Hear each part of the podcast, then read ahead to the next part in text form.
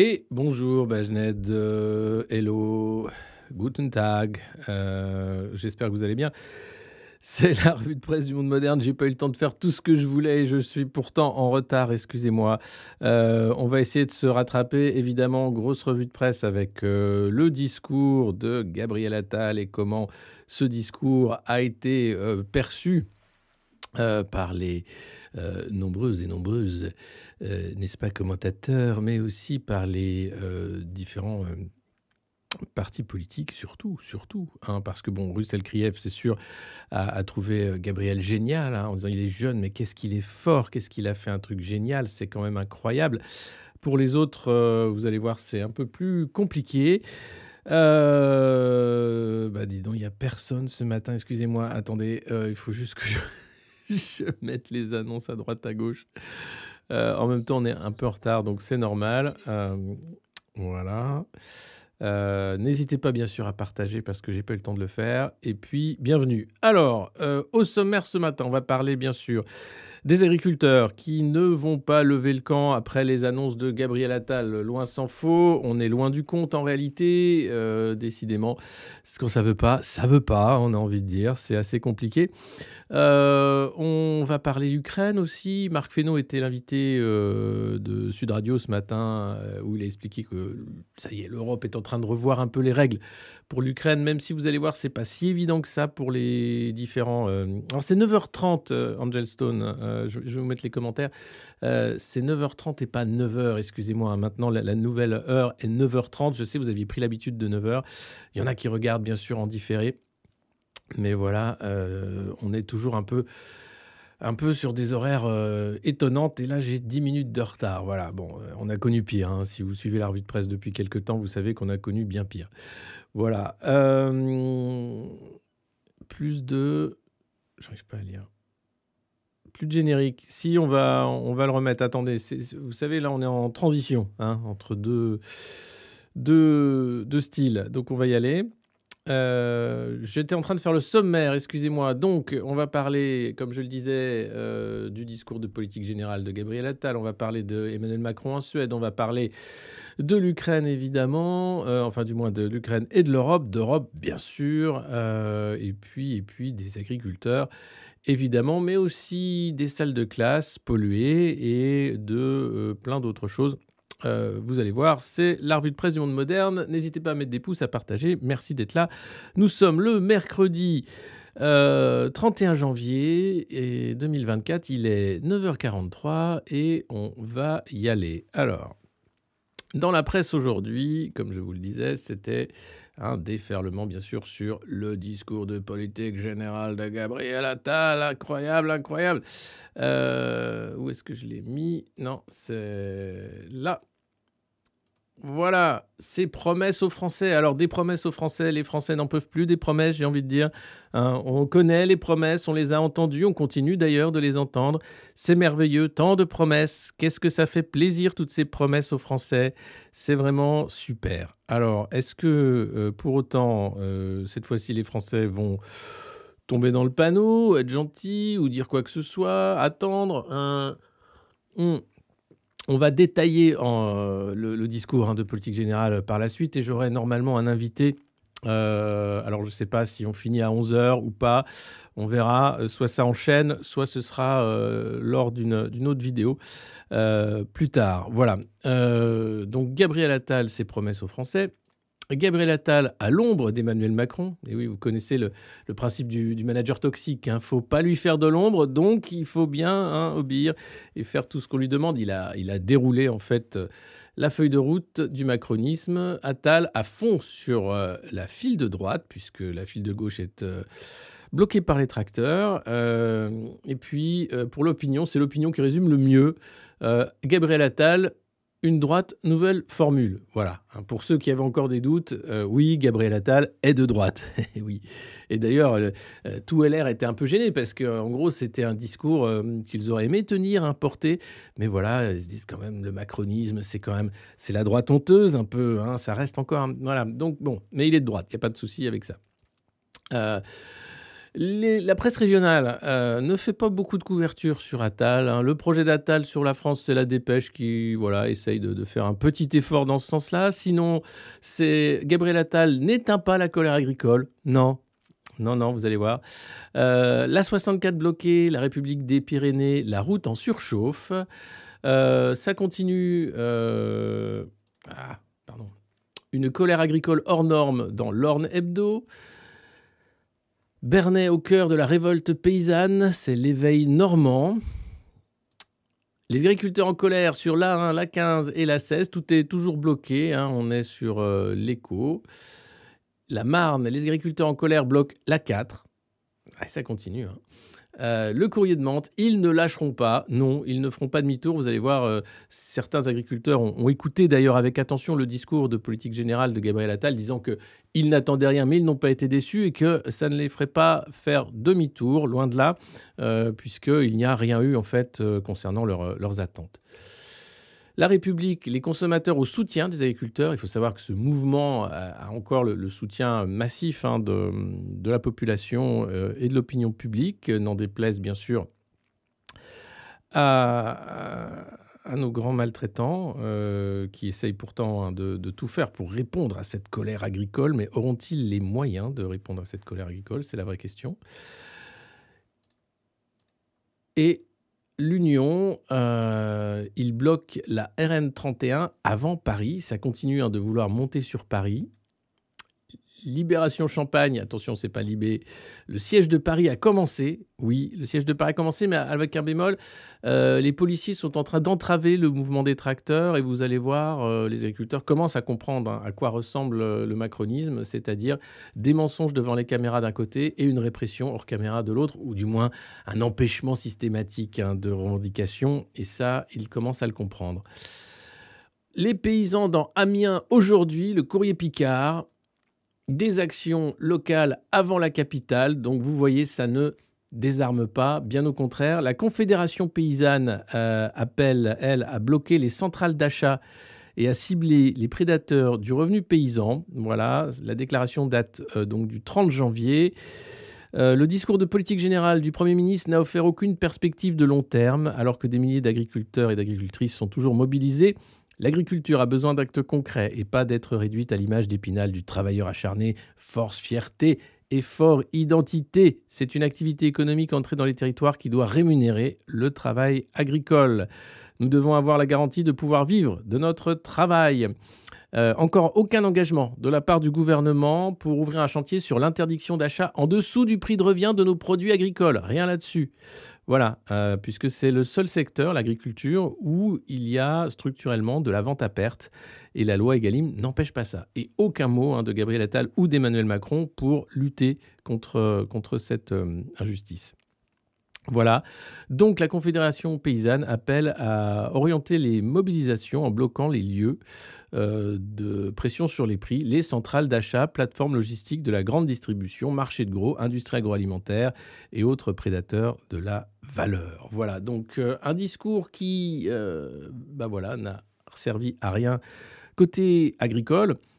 Côté français, c'est pareil, on ne s'attendait pas à grand-chose, donc on ne va pas dire qu'on est déçu, mais globalement, c'est un discours ultra-réactionnaire. On a à nouveau une petite Thatcher qui met une cravate. Macron était aussi la nouvelle Margaret Thatcher.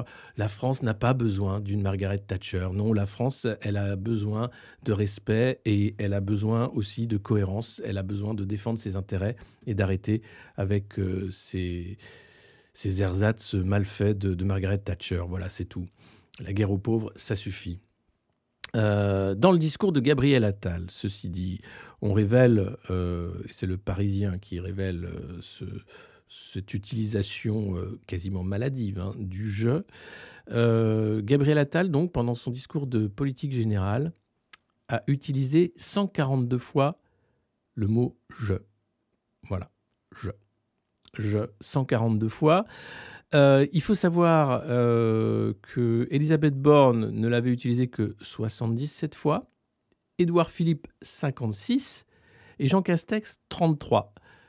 Donc là, on est vraiment sur un ego encore plus surdimensionné que celui de Macron. Hein. Alors, Pour le Parisien, ils sont gentils, ils disent que l'utilisation maladive du jeu est une manière d'afficher son volontarisme. Quand beaucoup de Français s'interrogent sur la capacité des politiques à pouvoir encore répondre à leurs attentes, d'affirmer aussi son autorité alors que l'opposition le renvoie au rang de simple porte-voix d'Emmanuel Macron, ce qu'il est, et puis surtout prendre date devant l'opinion en lançant des chantiers tous azimuts pour le pays, avec ce sentiment en creux que tout reste à faire. C'est merveilleux. Voilà. Marquer son passage à Matignon, eh bien c'est moi-je. Ça vous rappelle peut-être Nicolas Sarkozy, c'est normal, c'est la même chose en moins bien. Tout ça, le macronisme est un sarkozisme en fait dégénéré. Et on doit se satisfaire de ça. Bon, c'est pas forcément quelque chose qui va sauver le pays, je vous cache pas. Ça occupe, hein, c'est sûr, mais en attendant, les agriculteurs sont pas prêts de rebrousser chemin. Ils attendent, pour dire vrai, que les décisions, les vraies, soient prises à Bruxelles, hein, parce qu'ils ont compris que ça servait plus à rien. Côté Paris, on s'en fout. Et puis oui, finir sur son homosexualité, ça aussi, c'est une pirouette assez triste, je dois dire, pour dire qu'être français aujourd'hui, c'est pouvoir être fier de dire... C'est très bien, oui, mais est-ce le rôle d'un Premier ministre de toujours se mettre en avant de cette façon nombriliste? Non. Donc ça montre bien que l'intérêt des Français est très loin derrière le jeu. Un lieutenant de Macron nous dit dans Le Parisien que c'était très 2017 avec la bienveillance en moins. Ah, c'est sûr que la bienveillance depuis 2017, hein, ah là là, arracher des yeux, exploser des mains, tabasser à mort. Non, c'est vrai, on a bien vu la bienveillance, hein. La paupérisation du pays. Enfin, là, ils veulent faire exploser le SMIC, les lois sociales, hein, les pauvres petites lois sociales qui restaient comme ça. Tout ça est bientôt fini. Grâce à Emmanuel Macron, on peut vraiment, vraiment être très fier, hein, de notre président et de son Premier ministre. Ce qui a changé, ce sont des mots. Hein, plus autoritaire et parfois dur, sans déconner. Alors vous savez qu'ils veulent remettre en plus, ça y est, hein, le SNU obligatoire à partir de 2026, 2 milliards d'euros pour ce machin en uniforme débile où les scandales s'accumulent, 2 milliards qui n'iront pas à l'école puisque le SNU sera obligatoire dans le cadre, hein, du cursus scolaire, voilà, pendant la classe de seconde, c'est formidable, l'uniforme, tout ça c'est du gadget pour asseoir une autorité qui n'existe pas. Voilà, de gens qui ne savent plus comment s'occuper et passer pour des petits chefs.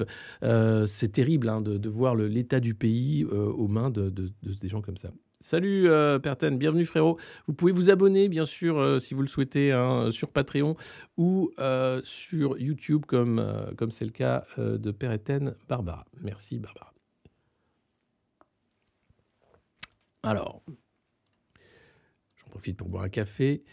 Là où c'est terrible, c'est qu'ils ont choisi, comme toujours, vous allez me dire, d'attaquer les plus pauvres, les plus précaires, ceux qui sont affaiblis par une perte d'emploi, par exemple.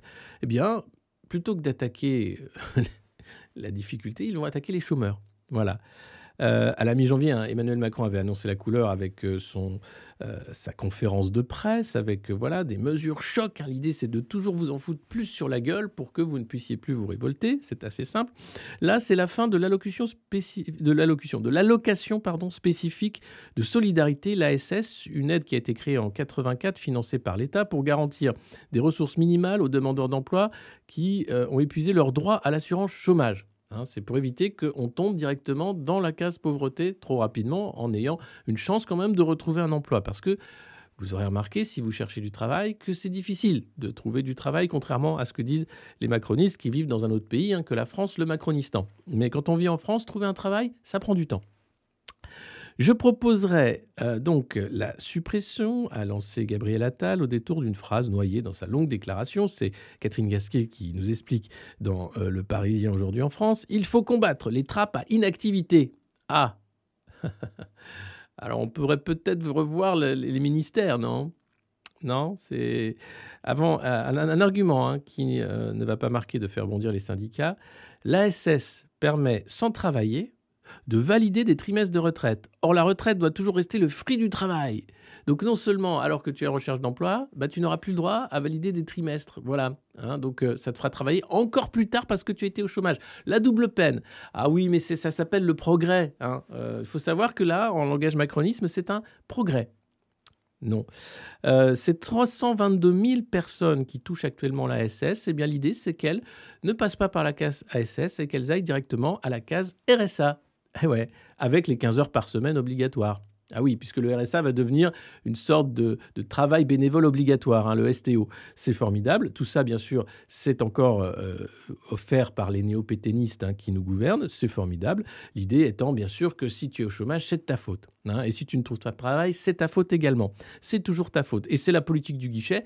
C'est ce qui pousse, en fait, dans une précarité toujours plus grandissante, un nombre d'humains dans nos sociétés dites développées. Et dans nos démocraties, bien sûr, libérales de valeur. Alors, quant au montant, ce sera voilà, des plafonds, conditions d'attribution plus restrictives, avec des plafonds de ressources mensuelles, toujours l'idée du RSA, et les personnes au RSA ne cotisent pas à la retraite. Voilà. Donc, c'est l'idée. Hein. Vous n'aurez pas un petit bonus, c'est fini tout ça. Chercher un modèle social plus efficace et moins coûteux, ce n'est pas un gros mot, c'est un impératif. Alors, moi, je n'appelle pas ça un modèle social, hein, j'appelle ça une boucherie. Et pas une boucherie où on mange... Non, une boucherie où on hache, en fait, des vies humaines. Mais eux appellent ça un modèle social, très bien. Nous devons aller plus loin dans la réforme de l'assurance chômage. Ben voilà, donc il suit hein, le projet d'Emmanuel Macron qui est vraiment de taper systématiquement sur les plus pauvres. C'est quand même assez étonnant. Le gouvernement attend de pied ferme l'accord, hein, voilà, avec bien sûr des nouveaux accords entre partenaires sociaux.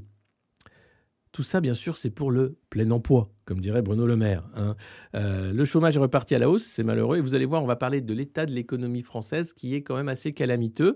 Mais ça, c'est pareil, il ne faut pas trop en parler. Donc, chômage à la hausse, économie qui, en manque d'activité, ne va pas créer beaucoup d'emplois. Et en parallèle, ravage sur les mesures d'accompagnement social pour les gens qui cherchent un emploi. Tout ça s'appelle une politique de guerre sociale, en fait. S'il parle tout le temps de réarmement, que ce soit le réarmement démographique, mais aussi le réarmement de tout, c'est parce qu'ils sont en train de faire une lutte, la lutte des classes, et que la bourgeoisie assoit son pouvoir à coups de matraque ou de choc, comme celui-là, de simplification, pour faire en sorte que la pauvreté soit un problème à gérer au quotidien, hein, un problème difficile. Il faut se réarmer contre leur politique réactionnaire si nous voulons sauver les acquis, hein, ce qu'il reste du Conseil national de la Résistance et de la République sociale. Sans ça, au revoir, ciao, bye bye la France et bienvenue le UK ou du moins nouvelle région du Globalistan. C'est formidable. Voilà, donc c'est assez... sale, en fait, de présenter ça de cette façon-là, avec ce côté volontariste, etc., sachant que Gabriel Attal, rappelons-le, est un héritier qui n'a jamais vraiment travaillé de sa vie. Il a été propulsé dans les cabinets ministériels alors qu'il n'avait pas fini Sciences Po par Marisol Touraine, une amie de ses parents, voilà. Et dire qu'il vient du Parti Socialiste, ça va le PS, vous êtes bien? Non, c'était juste pour savoir.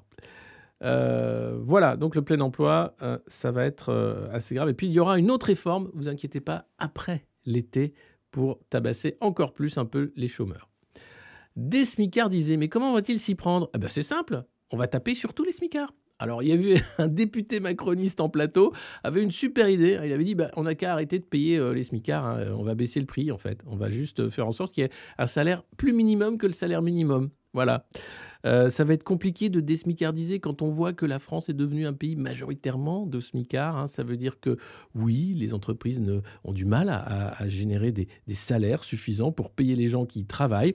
Mais dans le monde merveilleux de Gabriel Attal et des autres, ben on va avoir droit à une désmicardisation. Hein. Ça fait un peu d'ératisation, ça fait un peu... C'est n'importe quoi. C'est des petites formules choc, ça, voilà. C'est juste dingue. Il me rend dingue. Bon, visiblement, le discours de Gabriel Attal n'a pas trop fonctionné sur les agriculteurs, premiers concernés en ce moment de la grogne sociale, hein, et c'est pas une grogne, c'est des revendications importantes sociales. Ils ont prévu de continuer de monter sur Paris. Voilà. Alors, vous allez voir, l'ensemble de la profession, en fait, a compris qu'il n'y avait rien à attendre du côté de Paris, puisque c'est simplement une région qui fait partie de l'Union européenne. Et donc, ils attendent simplement demain, jeudi, qui va être la visite de Macron au Conseil européen. Il va rencontrer Madame von der Leyen. Et puis, il y aura des grandes discussions, bien sûr, sur l'arrêt des négociations du Mercosur et la suspension des 4% de jachère, puisque l'Union européenne oblige les paysans, les agriculteurs à 4% de jachère. S'ils prononcent ce que nous attendons tous, nous lancerons une consultation des adhérents sur la poursuite ou non du mouvement. Alors, c'est une façon de voir les choses. Mais attention, on est loin du compte. Parce que pendant que... Attendez, hop. On en est où? Tac. Ah oui. Ah là là, c'est pas dans le bon ordre. Zut. J'ai pas classé. Attendez. Ah voilà, voilà, voilà. On va revenir à ça. Alors, pendant que les agriculteurs donc, sont en train de manifester et attendent de savoir ce que Emmanuel Macron va dire jeudi. Alors, il a enchaîné l'Inde. Là, il est en Suède. Là, c'est sa visite d'État en Suède. Alors, il fait coucou. Coucou les gueux. C'est en Suède. C'est chouette, la Suède. Et donc, il faudra attendre jeudi où il va rencontrer sa copine Ursula. Là, vous voyez, c'est une belle photo de cette visite d'État en Suède où il est reçu sous les ors du palais, du roi de Suède. Je crois que c'est le roi qu'on a à côté, voilà. Non, ça, c'est Brigitte. Voilà. Et alors, lui, il est sous le lustre, vous voyez. C'est très joli. C'est très joli. Il est très joli. Il est... Voilà, c'est notre président. Les gens l'adorent. Alors, Emmanuel Macron, depuis la Suède, quand même, surveille l'eau qui bout et qui couve. Attention. Il a redit sa ferme opposition au traité de libre-échange que la Commission européenne négocie avec l'Amérique du Sud, le Mercosur. Nous demandons à ce que l'accord tel qu'il est en place ne soit pas signé. J'aime bien le « nous demandons ». Le « nous » étant un « nous » royal. Il dénonce des règles qui ne sont pas homogènes avec les nôtres. Mais, attention. Ça, c'est Emmanuel qui essaye de faire un peu de théâtre pour calmer les agriculteurs. À Bruxelles, les technos sont moins rigolos et ils ont expliqué que... Alors, oui, les conditions de l'accord ne sont pas encore réunies, c'est vrai, a dit un porte-parole de la Commission européenne, mais les discussions continuent. Ah bon? Oui, ça contredit un peu l'entourage présidentiel qui pensait avoir obtenu l'interruption des négociations en cours au Brésil. Voilà. Non, non, pas du tout. Évidemment que l'Union européenne n'en a rien à foutre des agriculteurs français, pas plus que de la parole d'Emmanuel Macron. Ce machin, la Commission européenne, est devenue un truc fou, un truc de pouvoir totalitaire non élu qui décide de tout pour vous, y compris si vous êtes un chef d'État. Alors, ils vont être obligés de lâcher un peu de lest, ça les ennuie énormément, évidemment, mais quand même. Alors, l'Élysée tente d'accentuer la pression. Ils ont redescendu d'un cran. Ils n'ont pas arrêté les négociations puisqu'ils ne peuvent pas le faire, voilà. Donc, ils vont simplement mettre un peu la pression en amont de ce conseil de jeudi. Et puis, Emmanuel va parler avec Ursula en disant « Ursula, écoute, il faut lâcher un peu de lest, là, parce que... » Mais Ursula va peut-être ne pas lâcher de lest. On verra. Voilà. En envoyant des messages très forts, on peut s'attendre à ce que ceux qui travaillent sur cet accord se posent certaines questions. Tiens, Ah non, on peut s'attendre à rien. S'ils travaillent sur cet accord, c'est qu'ils sont 100% d'accord avec, quasiment. Donc, en réalité, depuis la Suède, où il fait coucou... Non, où est-ce qu'il fait coucou?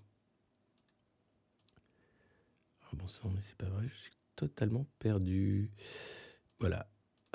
Depuis la Suède où il fait coucou, Emmanuel Macron n'a rien obtenu. Voilà. Et il va essayer de faire croire que ça va y aller à Bruxelles, vous allez voir. Vous allez voir ce que vous allez voir. On est d'accord sur tout, mais on va faire semblant de ne pas être d'accord, parce qu'il faut sauver les intérêts français. Vous l'aurez compris, c'est pas parce qu'on se met en scène dans une conférence de presse en respectant à peu près tout le design de la conférence de presse de De Gaulle qu'on est De Gaulle. Non, on reste tirli-pimpon, on fait du en même temps, ce qui est une incohérence totale, et on continue de manipuler les opinions publiques pour essayer de rester au pouvoir le plus longtemps possible en continuant un projet qui est un projet de libéralisation, de privatisation, de marchandisation de tous les secteurs en fait qui autrefois s'appelaient les services publics. Voilà, donc ça coûte un pognon de dingue, tout ça, ça marche pas, mais on est obligé, on est coincé avec ce machin-là. Ça aussi, on va en parler tout à l'heure.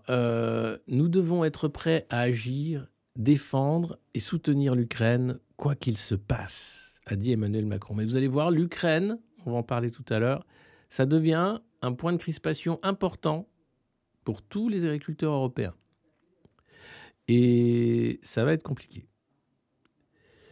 Voilà. Donc, attention.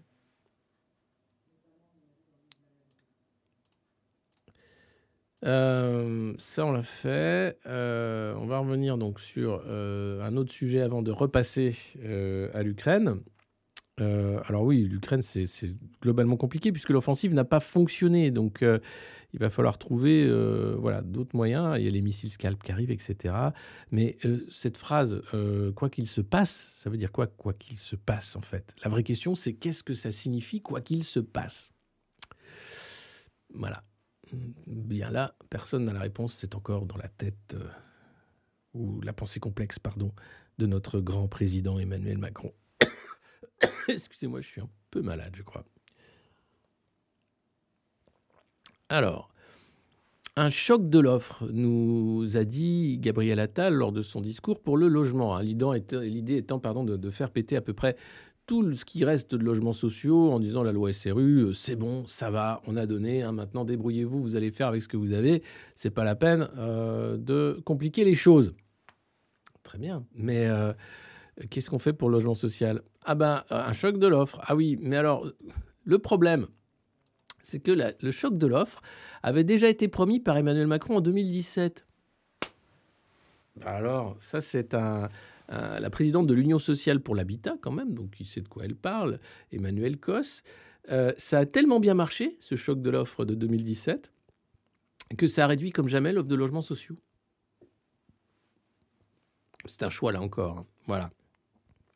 Là encore, sur le choc de l'offre et sur le logement, toujours pas de ministre du logement nommé. Alors, il devait y avoir, mais ça, vous savez, c'est un peu c'est l'idée du macronisme, hein, on ne sait pas, c'est une improvisation permanente. Il devait y avoir nomination des secrétaires d'État à la suite hein, de ce que disaient des annonces de politique générale de Gabriel Attal. Eh bien, que dalle. Toujours pas. Toujours pas de ministre du logement, toujours pas de... Non, on ne sait pas trop. C'est pas une super priorité, en fait. Tu te rends compte que, bon, non, c'est pas... voilà. Alors, qu'est-ce qu'on a d'autre? On a... Hier, j'en parlais parce qu'ils m'énervent tellement, les sociétés d'autoroutes, à augmenter leurs tarifs. Eh bien, figurez-vous que comme nous allons être le 1er février, ils vont encore augmenter leurs tarifs. C'est dans les contrats, c'est tout à fait normal. Mais comme ils sont super gentils et bienveillants, ils vont les augmenter un peu moins que l'inflation. Voilà, c'est sympa quand même. Donc, qu'est-ce qu'on dit? On dit merci, voilà, absolument. Merci Vinci, merci tout le monde. Ils expliquent que cette hausse, bien sûr, hein, c'est les contrats, puis c'est le service. Puis c'est pour mettre en sécurité tous les conducteurs de toute façon, donc c'est super important. Non, c'est pour évidemment continuer. Alors il faut savoir que sur cette hausse et sur le prix que vous payez sur un péage, 40% sont des taxes. Hein. C'est l'État qui prend ça. Donc ils se défendent aussi en disant c'est eux. Ah oui, mais attendez, si tout le monde s'y met, évidemment, nous, à la fin, c'est nous le dindon, on prend les sous dans la poche, on vous les donne tout le temps. Il y en a un peu ras-le-bol. Est-ce qu'on pourrait pas se mettre d'accord et toi, tu fais moins de marge et toi, tu prends un peu... Non. D'accord. Bon. Bah merci alors. C'est ça. Merci, bonne journée. Au revoir. Oh, coucou. Non. Voilà, soutenir l'Ukraine, quoi qu'il se passe, on y reviendra tout à l'heure. L'Europe, vous savez, ça va être un gros dossier puisque les élections européennes arrivent. Et dans son discours de politique générale, Gabriel Attal a eu cette petite phrase. On ne peut pas vouloir sortir de l'Europe, sauf à vouloir servir un autre pays, une autre puissance. Pardon? Ah, on peut vouloir sortir de l'Europe pour servir la France. Bien au contraire. C'est même le principe, en fait. On peut... Qu'est-ce que c'est que cette phrase, en fait? Avec un petit air très méchant, quand il a dit ça, où il a regardé Marine Le Pen, d'ailleurs, qui ne veut pas sortir de l'Europe. Donc non, qu'est-ce qui se passe? Eh bien, c'est simplement parce qu'il est en train... de devenir, tant bien que mal, tête de liste hein, de la liste Renew Renaissance aux européennes. C'est Gabriel Attal qui va faire la campagne. Qu'il le veuille ou non, il a été choisi, c'est le casting Macron, pour faire en sorte que Renaissance ne prenne pas une défaite trop lourde face au RN, puisque c'est à ça que ça va ressembler, les élections européennes, hein, c'est pitoyable, mais voilà. Et donc Gabriel Attal est en train de lancer la campagne. Alors, il n'y a toujours pas de tête de liste hein, pour Renaissance. Ne vous inquiétez pas, dès qu'il y en aura une, on va en parler pendant une semaine, ça va être formidable, etc. Puis après, c'est Gabriel Attal et Emmanuel Macron qui feront la campagne. Enfin, surtout Emmanuel Macron, d'ailleurs, parce qu'on peut faire confiance à personne hein, par les temps qui courent. Hein. Ah là là.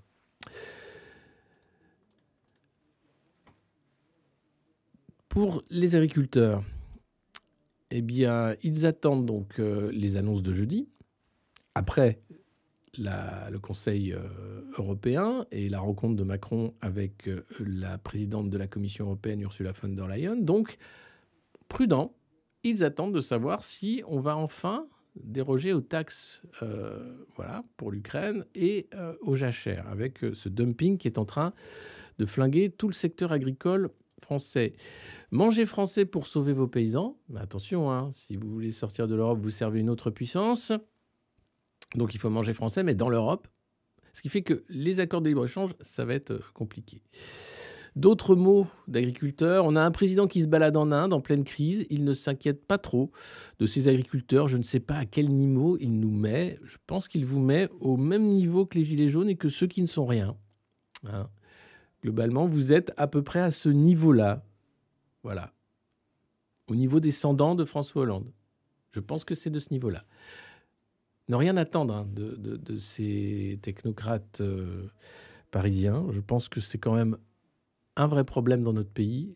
La centralisation du pouvoir aux mains de personnages qui n'ont même pas eu de mandat local. Donc, ils sont incapables vraiment de comprendre ce qui se passe. Là, ils ne comprennent pas en fait l'ampleur du désespoir et de la colère paysanne. Pour eux, c'est oh, qu'est-ce qu'ils font chier, quoi. Allez, on va leur donner 2-3 miettes, coucou, je panier, et on continue. Parce que le problème est là. Si les agriculteurs, et beaucoup vont être obligés d'arrêter pour retourner dans leurs exploitations, parce qu'on ne peut pas éternellement, bien sûr, bloquer les axes routiers, etc., ils vont totalement se faire avoir. L'idée, ce sera que l'agenda européen va continuer jusqu'en 2030 et au-delà, et qu'il n'y aura pas de plan de sauvetage du secteur agricole européen, malheureusement.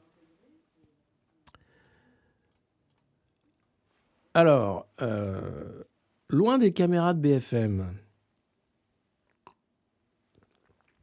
qui aiment surtout mettre en scène un jeune Premier ministre dynamique qui va au contact du terrain pour parler avec les agriculteurs et essayer de résoudre leurs problèmes, loin de cette mise en scène, vous ne verrez pas les blocages militaires qui ont moyennement plu aux agriculteurs. Déploiement militaire qui a moins fait sourire Karine Duc, autre figure de la mobilisation, c'est excessif. On n'est pas armés, nous. On est là avec notre tracteur, car on sait bien que c'est notre dernier combat. On a besoin de revenir à notre ferme avec des mesures détaillées. On n'est pas là pour s'amuser. Si la réponse du gouvernement, c'est de nous envoyer des chars et des blindés, ce n'est pas celle qu'on attendait. Mais oui, mais le problème, c'est que vous ne savez pas à qui vous avez affaire, chers agriculteurs. Vous avez affaire à des communicants. Vous avez affaire à des manipulateurs. Vous aurez affaire ensuite aux pacificateurs, à ceux qui sont là pour que les différents districts ne se lèvent pas et que Panem vive en toute sérénité avec le gala des pièces jaunes. Oui, c'est Hunger Games. Et ça va parce qu'on a encore un peu à manger. Mais vous allez découvrir la réalité.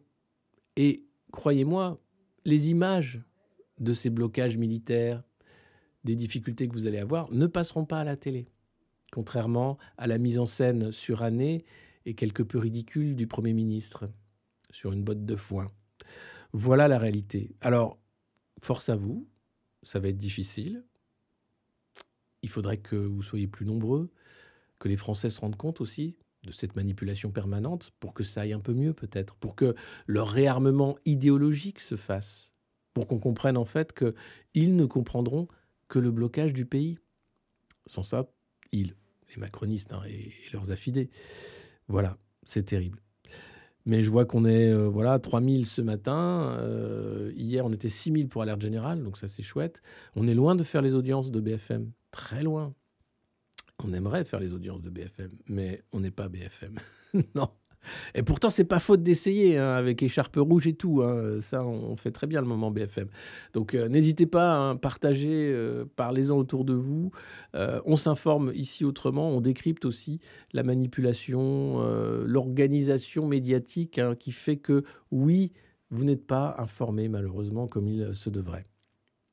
Voilà. T'as qu'à faire du H24. Ouais, c'est ça. Très bonne idée. Je vais aller chercher Timmy à la mine et il fera du H24. On n'a pas fait du H24, mais on a fait quand même pas mal hier. Hein.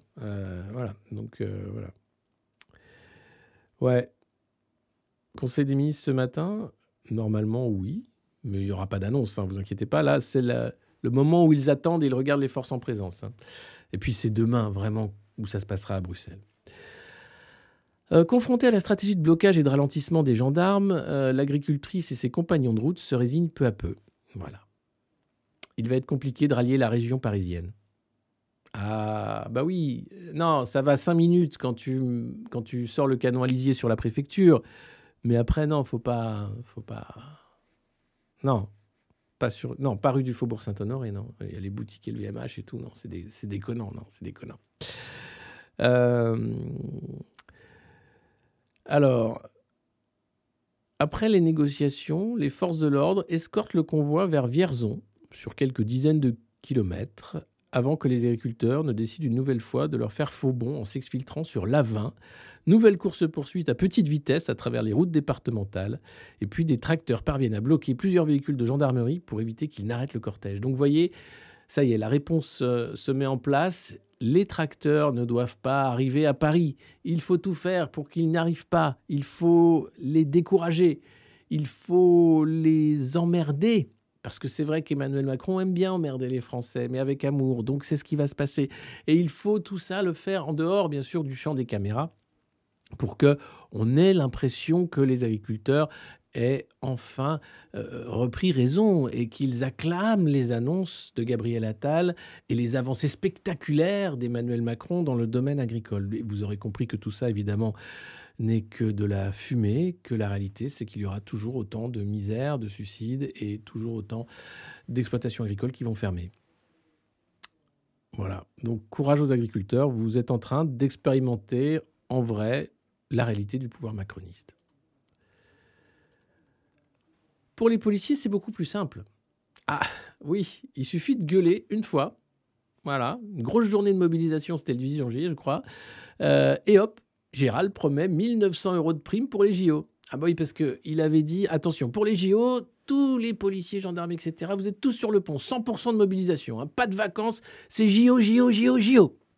Alors, le gendarme, le flic, il dit, non mais attends, j'ai des gosses, les JO, donc je veux bien, mais tu me payes, gars. Tu me payes. Alors, initialement, la prime JO, elle allait de 500 à 1500 balles. Hein, ça, c'était ce qui était vraiment prévu.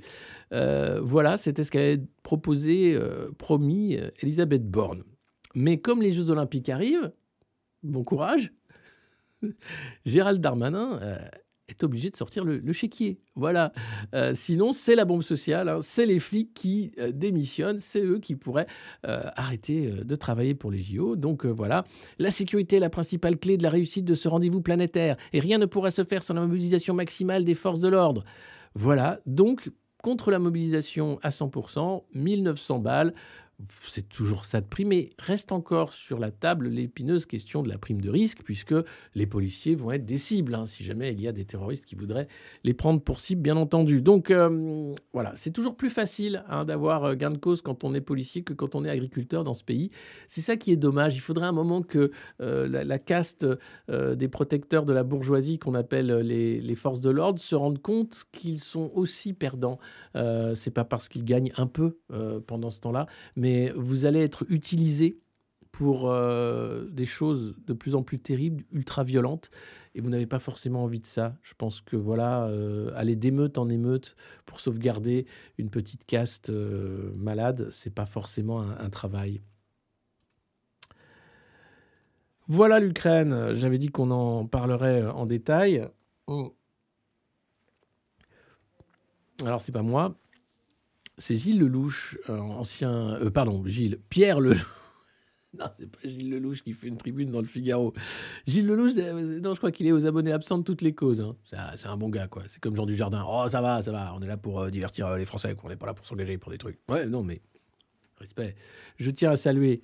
Hein, les artistes engagés, ils sont rares par les temps qui courent, que ce soit Booba, Chaka Ponk, Daniel Guichard et tous les autres, j'en oublie. C'est tellement rare quand quelqu'un qui a suffisamment de liberté artistique la prend aussi pour prendre la parole sur des causes qui lui tiennent à cœur. Donc voilà. Non, là, c'est pas un artiste, mais oh, ça aurait pu l'être en son temps. C'est un ancien ministre, Pierre Lelouch. Qui sort une tribune intéressante, très intéressante dans le Figaro. Lui explique que les Européens ont peut-être aimé le plombier polonais, mais ils vont adorer l'agriculteur ukrainien. Avec des chiffres, de manière très concrète, il explique que par sa surface, l'Ukraine devient immédiatement le premier bénéficiaire de la PAC si l'Ukraine rejoint l'Union européenne. La France, qui avait les 9 milliards d'euros, sera détrônée, évidemment. Et c'est la mort programmée de la filière céréale en France. Et déjà une fête. Voilà. Donc la moitié de contribution annuelle à l'Union européenne. Parce que l'Ukraine a toujours été le grenier de l'Europe, c'est comme ça qu'on appelait ce pays. C'est le quart de la surface agricole du continent, donc c'est énorme. C'est le 4e producteur mondial de céréales, le plus gros producteur mondial de céréales, quasiment 4e, vous imaginez, pour la taille de l'Europe. C'est la taille du Jura, hein, voilà, les exploitations qui font 500 000 hectares. On parle d'exploitation, hein, donc c'est des trucs, on n'a pas idée. Et on a affaire là à des multinationales hein, de la céréale, c'est pas des petits agriculteurs. 15 000 d'entre elles atteignent 10 000 hectares et en moyenne, en France, c'est 69 hectares. Voilà. Pour vous donner une économie d'échelle. Donc on ne fait quasiment pas de céréales en France, hein, alors qu'on en fait quand même beaucoup. Mais l'Ukraine, c'est juste le grenier de l'Europe. Voilà les chiffres. La surface agricole fait que, voilà, elle détrônera la France à la PAC, évidemment. Et puis l'Ukraine... C'est pas seulement des surfaces incroyables, c'est des conditions sociales et des conditions sanitaires qui n'ont rien à voir avec ce qu'on demande à la France et aux autres pays européens. On parle de salaire de 200 euros mensuels pour l'ouvrier agricole, aucune norme phytosanitaire ou sur le bien-être animal, et tout ça, bien sûr, se fait pour défendre nos valeur. Même les Polonais, qui sont pourtant très remontés contre les Russes et des fervents défenseurs hein, de l'Ukraine, commencent à en avoir marre des mesures européennes de dumping. Et le président polonais, M. Duda, a dit que l'Ukraine, en fait, lui faisait penser à un noyé qui risque d'entraîner au fond et de noyer celui qui vient le sauver. Puisque toutes les mesures, hein, ça fait partie des sanctions, hein, qui sont des sanctions contre les pays européens. On va parler de l'économie européenne tout à l'heure. Tout ça fait que ça se retourne systématiquement contre nous. La querelle va se décaler à l'ouest, puisque la suppression décidée encore par la Commission européenne de tout droit de douane sur les importations agricoles ukrainiennes va faire exploser et a fait exploser les importations de sucre, 150% d'augmentation, la volaille. Aujourd'hui, c'est 25 000 tonnes par mois de volaille, 27% des importations en 2023, plus de 74% en France, des volailles 3 fois moins chères, pas forcément de bonne qualité, produites dans des élevages gigantesques. Là encore, j'en parlais dans une autre vidéo, c'est 2 millions d'animaux par exploitation, c'est 40 000 pour les plus grandes exploitations en France. 2 millions de volailles. Je ne sais pas si vous vous rendez compte. Le roi du poulet en Ukraine est un oligarque qui s'appelle M. Kostyuk. Il pèse 1,5 milliard de dollars. On ne parle pas là d'agriculture paysanne, vous l'aurez compris. Il est proche de l'ancien président Porochenko. Lui, c'était un oligarque qui était le roi du chocolat. Et puis, vous avez la firme de Kosciuk, MHP, qui exporte 120 000 poulets chaque jour vers l'Europe. Et vous avez ensuite des agro-holdings énormes qui s'appellent Ovostar ou Avant-Garde sur les œufs et qui exportent là des œufs, pareil, dans le monde entier. On est sur des échelles, on est sur des économies qui n'ont rien à voir avec notre petite agriculture et même nos gros agriculteurs. Et ces mesures, en fait, sont en train de flinguer, vous l'aurez compris, l'agriculture française, mais aussi l'agriculture européenne. Alors, il va y avoir une discussion prochainement à Bruxelles sur ces mesures européennes. Il faut que je la trouve. Alors, excusez-moi, c'est là. Voilà. La Commission européenne entend la grogne des milieux agricoles européens et elle s'apprête aujourd'hui à proposer aux 27 de proroger le règlement dit ATM sur la libération des échanges entre l'Union européenne et l'Ukraine. C'était en 2022, c'était bien sûr pour aider l'économie ukrainienne avec toutes ses sauvegardes. C'est Contexte, un média qui parle des affaires européennes, qui publie le texte. Donc l'idée, c'est que l'exécutif européen compte prolonger le texte d'un an jusqu'en juin 2025, en y incluant des mesures pour limiter les conséquences négatives de certaines importations ukrainiennes sur les marchés agricoles européens. Concrètement, ce que Bruxelles préconise, c'est un système de clauses de sauvegarde automatique pour les volailles, les œufs et le sucre. Hein, les trois qui sont en train de faire en fait concurrence déloyale, hein, puisque l'Europe, c'est la concurrence libre et non faussée. Faux.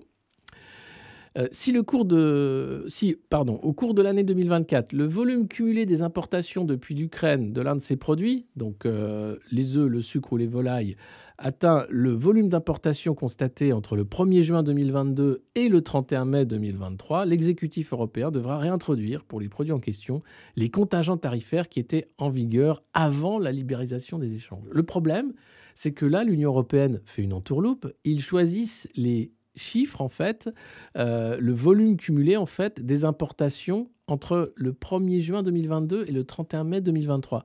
Là où les importations avaient déjà fait un bond énorme du fait du début de la guerre en Ukraine en début 2022. Alors, certains membres ne sont pas dupes et des organisations agricoles européennes plaident, en fait, pour cette solution, mais en prenant comme référence l'année 2021 et l'année 2022 avant l'invasion, ou l'année 2022 en total, avant 2023, où là, les volumes n'avaient rien à voir. Vous voyez comment tout est fait pour systématiquement entourlouper. C'est-à-dire que là, on dit oui, on a compris, on va travailler, bien sûr, hein, sur ce problème du dumping ukrainien. Vous aurez droit, bien sûr, à des petits aménagements. Et puis, si jamais les volumes... Non. Ce sont déjà des faux volumes que vous êtes en train de mettre en place. L'Ukraine est un cheval de Troie. Il faut savoir qu'à la fois pour les droits sociaux, mais aussi pour la suite de ce qui sera une intégration des nations européennes dans un machin, sous dépendance otanienne et américaine, c'est vraiment ce qui est en train de se produire. On va écouter ce matin, c'était Marc Feno qui était invité de Sud Radio, j'y suis demain sur Sud Radio, pour dire justement qu'est-ce qu'on allait faire avec l'Ukraine. Vous allez voir, il marche sur des œufs. Alors, rétablir des droits de douane sur les produits ukrainiens, oui ou non? L'objectif, c'est bien ça. Alors, on va regarder la proposition. L'objectif, c'est de rétablir des droits de douane? Non, c'est de... Alors, formulez-le... Enfin, c'est en tout cas de faire en sorte que les quotas qui avaient été... En fait, on a abaissé complètement les droits de douane sans limite. Sans limite. Les premiers mois, ça n'a pas posé de problème majeur. Simplement, on a vu que c'est venu déstabiliser un certain nombre de marchés. J'avais été le dire d'ailleurs à mon collègue à Kiev, quand j'étais venu à Kiev, et à la vice-présidente ukrainienne, pour dire « Attention là, vous êtes en train d'atteindre les limites de ce qui est acceptable pour la déstabilisation des marchés. » Donc l'idée, c'est de regarder un quantum qui permettrait de dire au-delà... Moi, j'aime bien ça, c'est « Attention, vous êtes en train d'atteindre les limites de ce qui est acceptable pour la déstabilisation des marchés. » Ouais, c'est du gros dumping, quoi. Pas grave. Là, on a forcément... C'est-à-dire qu'on met des quotas, quoi.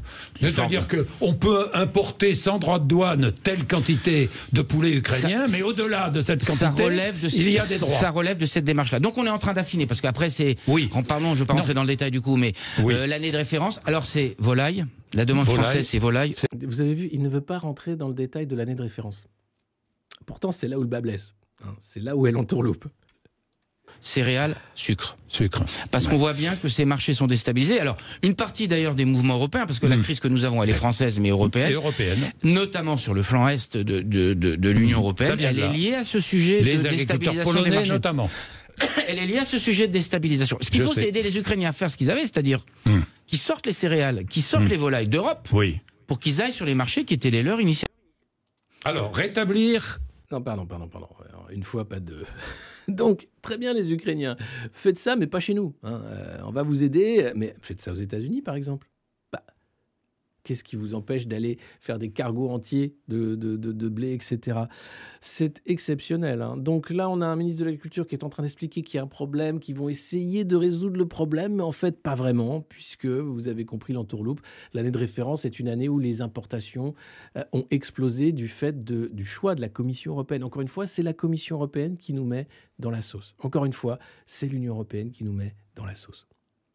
C'est important de le souligner. Parce que, attention, si vous voulez sortir de l'Union européenne, c'est que vous travaillez pour une puissance étrangère. La fatigue. Voilà. Donc c'est important, je pense, de dévoiler certains louvoiements, pour ne pas dire autre chose, qui montrent quand même comme ils sont gênés aux entournures.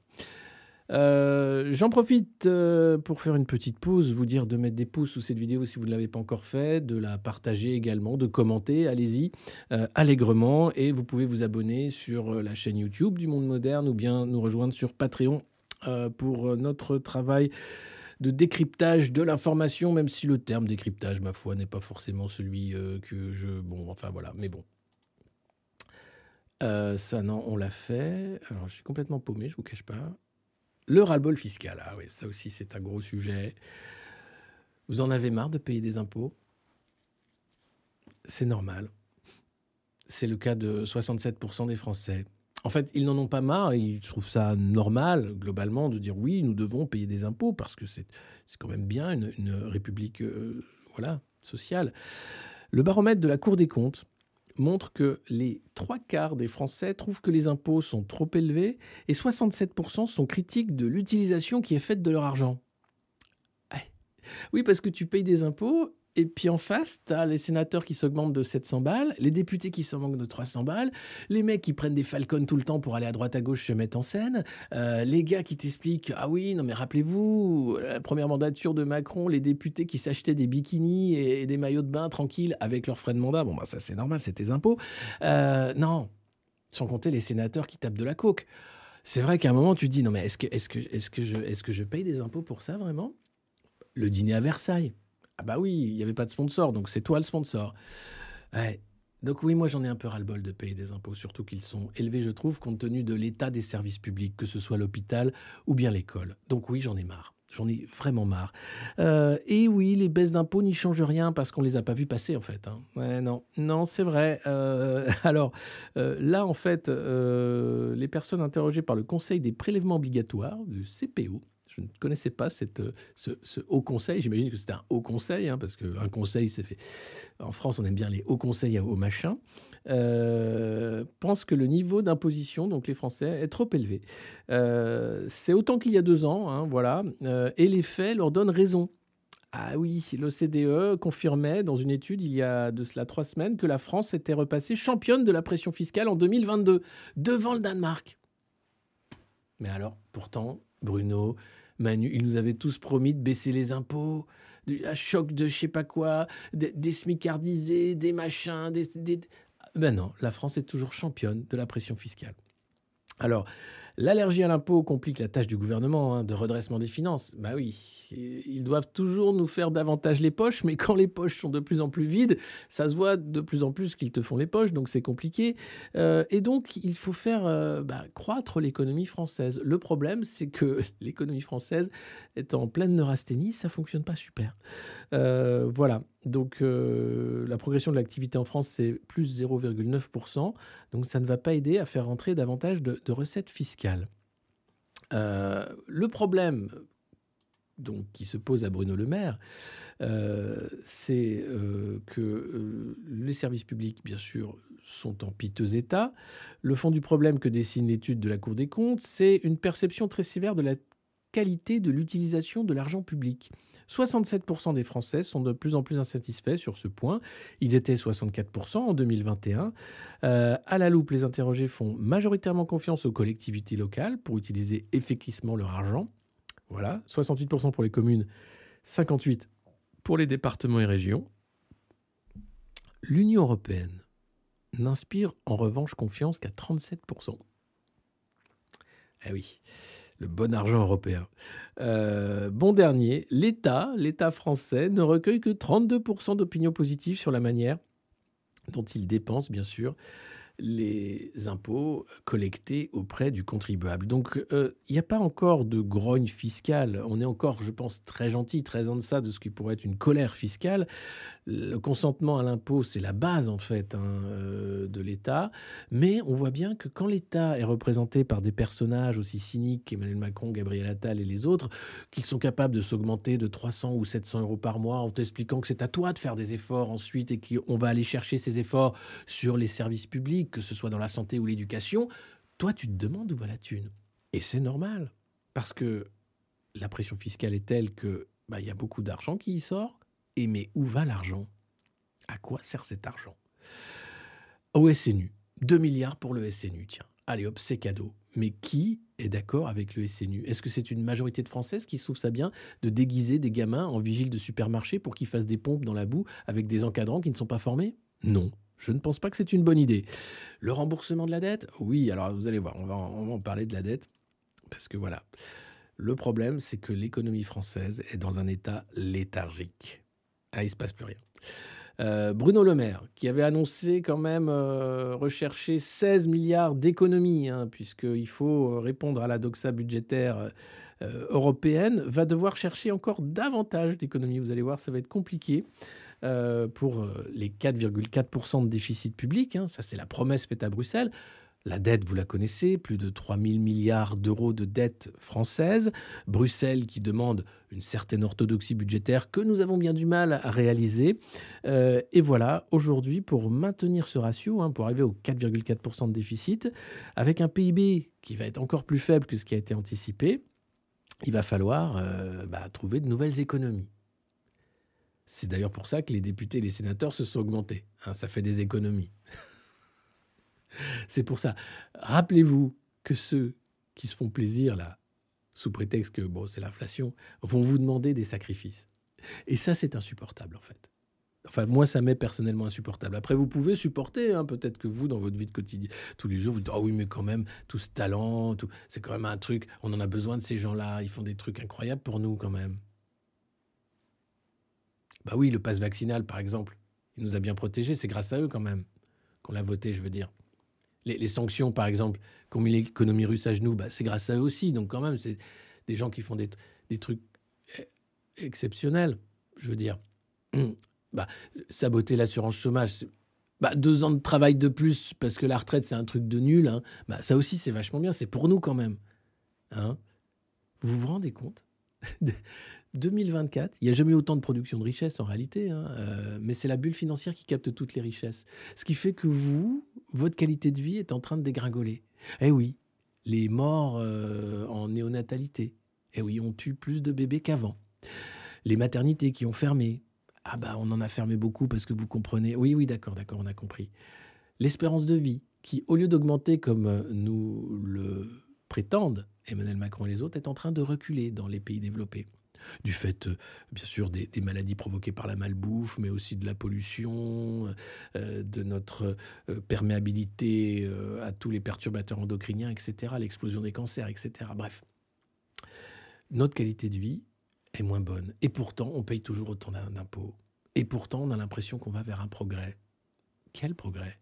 Le progrès, ce serait de travailler moins, d'avoir plus de temps pour sa famille, de s'occuper aussi des personnes âgées dignement et pas les laisser crever dans un couloir d'urgence, par exemple. Ce serait ça le progrès. De payer dignement ceux qui travaillent pour les autres, ceux dont le métier est de prendre soin des autres, qu'ils soient payés bien plus qu'un trader, par exemple. C'est pas le cas. C'est un choix de société. Voilà. Donc c'est assez terrible. Donc, il va falloir chercher d'autres économies. C'était déjà difficile parce qu'il fallait aller chercher dans les aides aux entreprises. Et ça, c'est important d'aider les entreprises pour faire croire que l'économie va bien. Mais là, si on enlève, on va voir qu'il y a encore plus de faillites. Donc, on va aller taper la santé. Alors, ils appellent ça rationaliser la santé. Donc, ça veut dire encore moins d'hôpital public. Et puis la crise agricole, qui a donné l'occasion à Matignon de revenir sur la baisse des niches fiscales dites brunes. Hein. Ce n'est pas le renflement brun de Bruno Le Maire, non, c'est toutes ces niches par rapport aux polluants, au carbone, etc. Vient mettre un peu plus d'huile sur le feu. Ça, c'est le Figaro qui nous explique. Hein. La concession emblématique pourrait inciter d'autres professions qui devaient également voir leurs avantages rabotés ces prochaines années rejoindre la protestation. Eh oui. Attendez, pourquoi les et pourquoi pas? Et qu'est-ce que c'est que ça alors? Et pourquoi pas moi? Donc, ça va être compliqué d'assumer des choix drastiques de coupe dans les dépenses publiques, alors que les Français ont quand même une qualité de vie qui flanche. Voilà. Donc ça, c'est le premier problème. On va ensuite voir que pour ce qui est de l'économie, il n'y a pas que la France, hein, c'est toute l'Europe qui dévisse. Le Fonds monétaire international a fait des bonnes prévisions de croissance, surtout pour les États-Unis. Pour ce qui est des pays européens, eh bien, les prévisions sont moins bonnes que celles entre 2023 et 2024. Les projections 2024 sont moins bonnes pour l'Espagne, la France, la zone euro dans son intégralité et l'Allemagne. Voilà. Le Royaume-Uni, ça ne bouge pas. L'Italie, non plus. Il n'y a que les États-Unis, finalement, qui voient, et la Chine, qui voient leurs projections embellies par le Fonds monétaire international. Bien sûr, ce n'est pas la faute des sanctions contre la Russie, non. Non. Comment ça? Non, c'est pas aussi... Non. Pourquoi? Parce que, surtout, les États-Unis sont indépendants de manière énergétique, grâce au GNL et autres. Donc, cette indépendance énergétique leur permet de subventionner massivement à coups de dette leur économie. Nous, on a joué à la dette. Hein. Ça s'appelait le confinement, la crise Covid, où on a fait comme les États-Unis, c'est-à-dire subventionner massivement des entreprises pour essayer de faire croire que ça fonctionnait.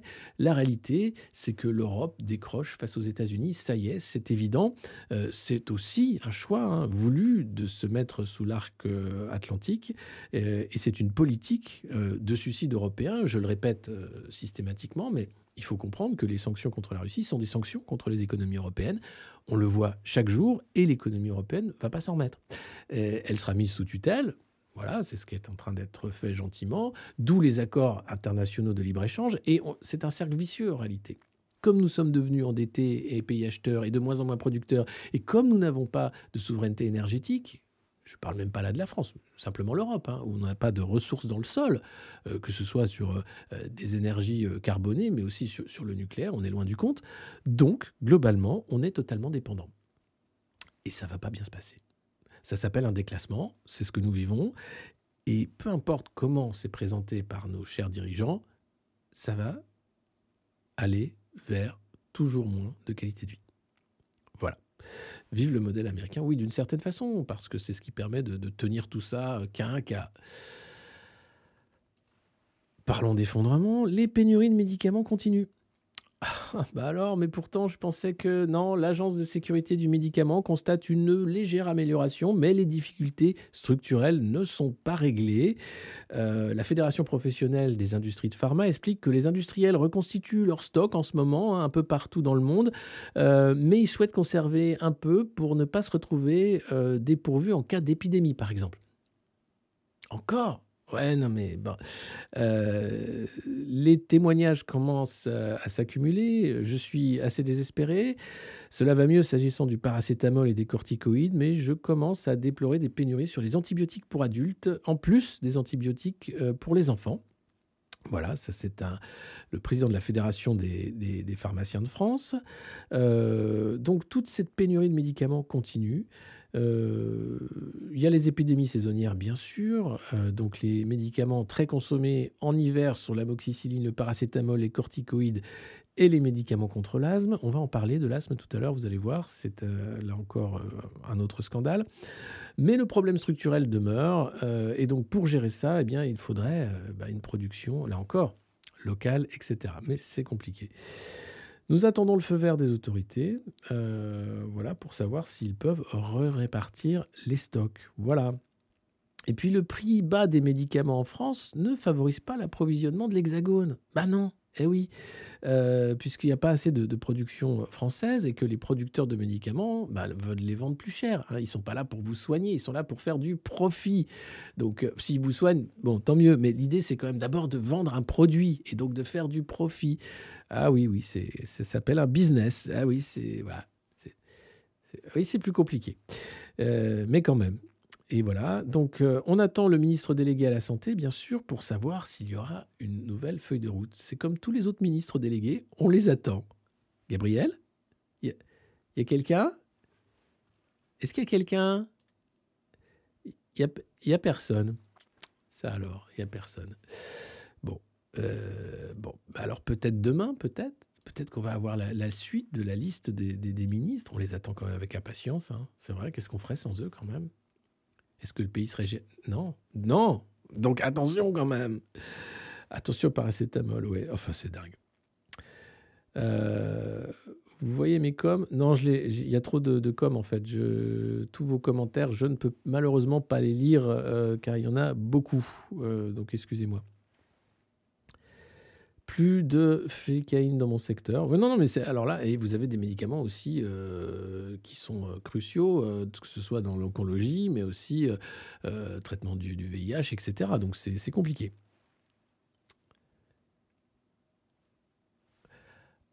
Alors, on va reparler d'Amélie Oudéa-Castéra. Oui, arrêtez d'être méchant avec elle.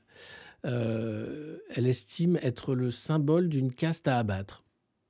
Bon, pas du tout. C'est pas parce qu'elle est ultra riche qu'elle se gave avec de l'argent magique et qu'elle fait la leçon aux gueux que les gueux ont envie de prendre des fourches et d'aller la chercher. Non, il n'a jamais été question d'une révolution, Madame Castéra. Non, c'est juste un peu de tenue, un peu moins d'obscénité, un peu moins d'obséquiosité également, un peu plus allez, va-t'en. C'est demain que les flics...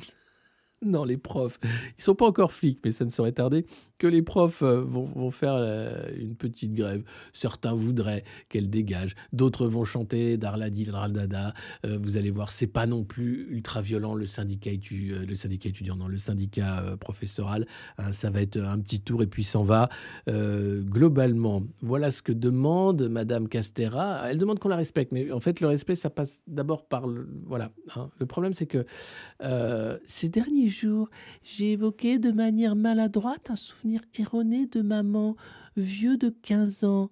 J'ai blessé les personnes que pour rien au monde je ne voulais blesser. Mea culpa. Elle a un ton sirupeux. T'as l'impression d'étouffer quand elle parle tellement c'est faux et hypocrite, c'est affreux. Ça, c'était sa cérémonie des vœux au comité olympique. Elle était là pour se défendre. Ça joue, hein, c'est le Macron Ball. Hein, t'as tous les droits, donc tu te défends. Et elle reprend. Je vous le dis ce soir, cette faute, je ne suis pas sûre d'arriver à me la pardonner moi-même un jour. C'est pour moi une meurtrissure, contrairement à beaucoup d'étiquettes que beaucoup de gens veulent me coller sur les épaules. Ce que j'ai découvert, de l'évocation maladroite, erronée, fautive d'un souvenir, c'est qu'il peut jaillir un torrent qui éclabousse tout jusqu'aux choix les plus intimes.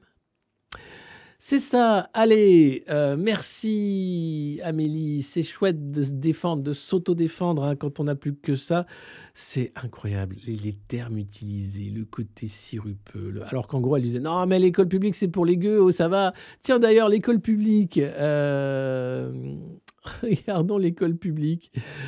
La pollution de l'air dans les écoles élémentaires est responsable de dizaines de milliers de cas d'asthme chaque année.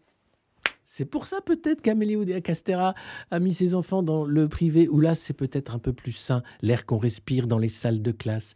Oui, parce que, en tant que maman, j'ai à cœur la santé de mes enfants et leur éducation. Oui, c'est normal, évidemment. Alors, qu'est-ce qu'on apprend ? Eh bien, figurez-vous que l'air des salles de classe... attendez, vous n'arrivez pas à lire, je vais le lire pour vous. L'air des salles de classe est tout simplement dégueulasse. Chez des écoliers de 6 à 11 ans, 42 000 cas d'asthme sont évitables chaque année. C'est une étude de Santé publique France, publiée par France Info. 30 000 cas sont provoqués par le formaldéhyde, un polluant présent dans le mobilier des salles de classe sous forme de peinture, de résine, et 12 000 à cause de moisissures dans ces salles. Ça, c'est des enfants qui vont ensuite avoir des sifflements, vont avoir des épisodes asthmatiques, bref. Nos lardons, nos marmots sont en train de s'empoisonner dans le lieu où ils passent le plus de temps après la maison, l'école, parce que les salles de classe sont polluées et insalubres. Alors, vous allez me dire, mais attendez, Emmanuel Macron n'avait pas un truc prévu pour ça? Si. Il en avait fait même une promesse de campagne sur la qualité de l'air. On va l'écouter, je sais, ça vous fait mal aux oreilles, mais quand même, on va quand même l'écouter. Attention, c'était lors de son meeting à Marseille. Vous allez voir, il racontait, comme d'habitude, n'importe quoi. C'est avec les territoires. Alors, c'est pas là, les territoires. Qualité de l'air. Imaginez. Alors, nous savons ce que notre pays a su faire lorsqu'il s'est mobilisé contre les victimes de la route, engageant avec la même force une politique pour faire baisser les victimes de la pollution de l'air partout en France.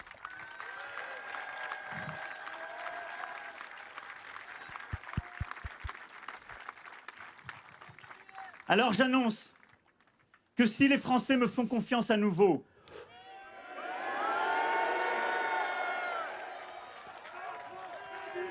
nous lancerons immédiatement. Alors là, ça fait Macron, président. Alors ça, il n'y avait personne à ce meeting. Hein. C'était une mise en scène catastrophique encore. Regardez. Ah, il y a de la caméra, il y a du moyen. Il est content. Voilà. Alors.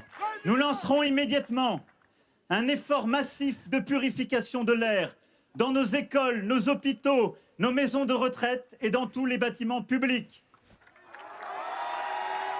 Ouais. Attendez, c'est pas fini.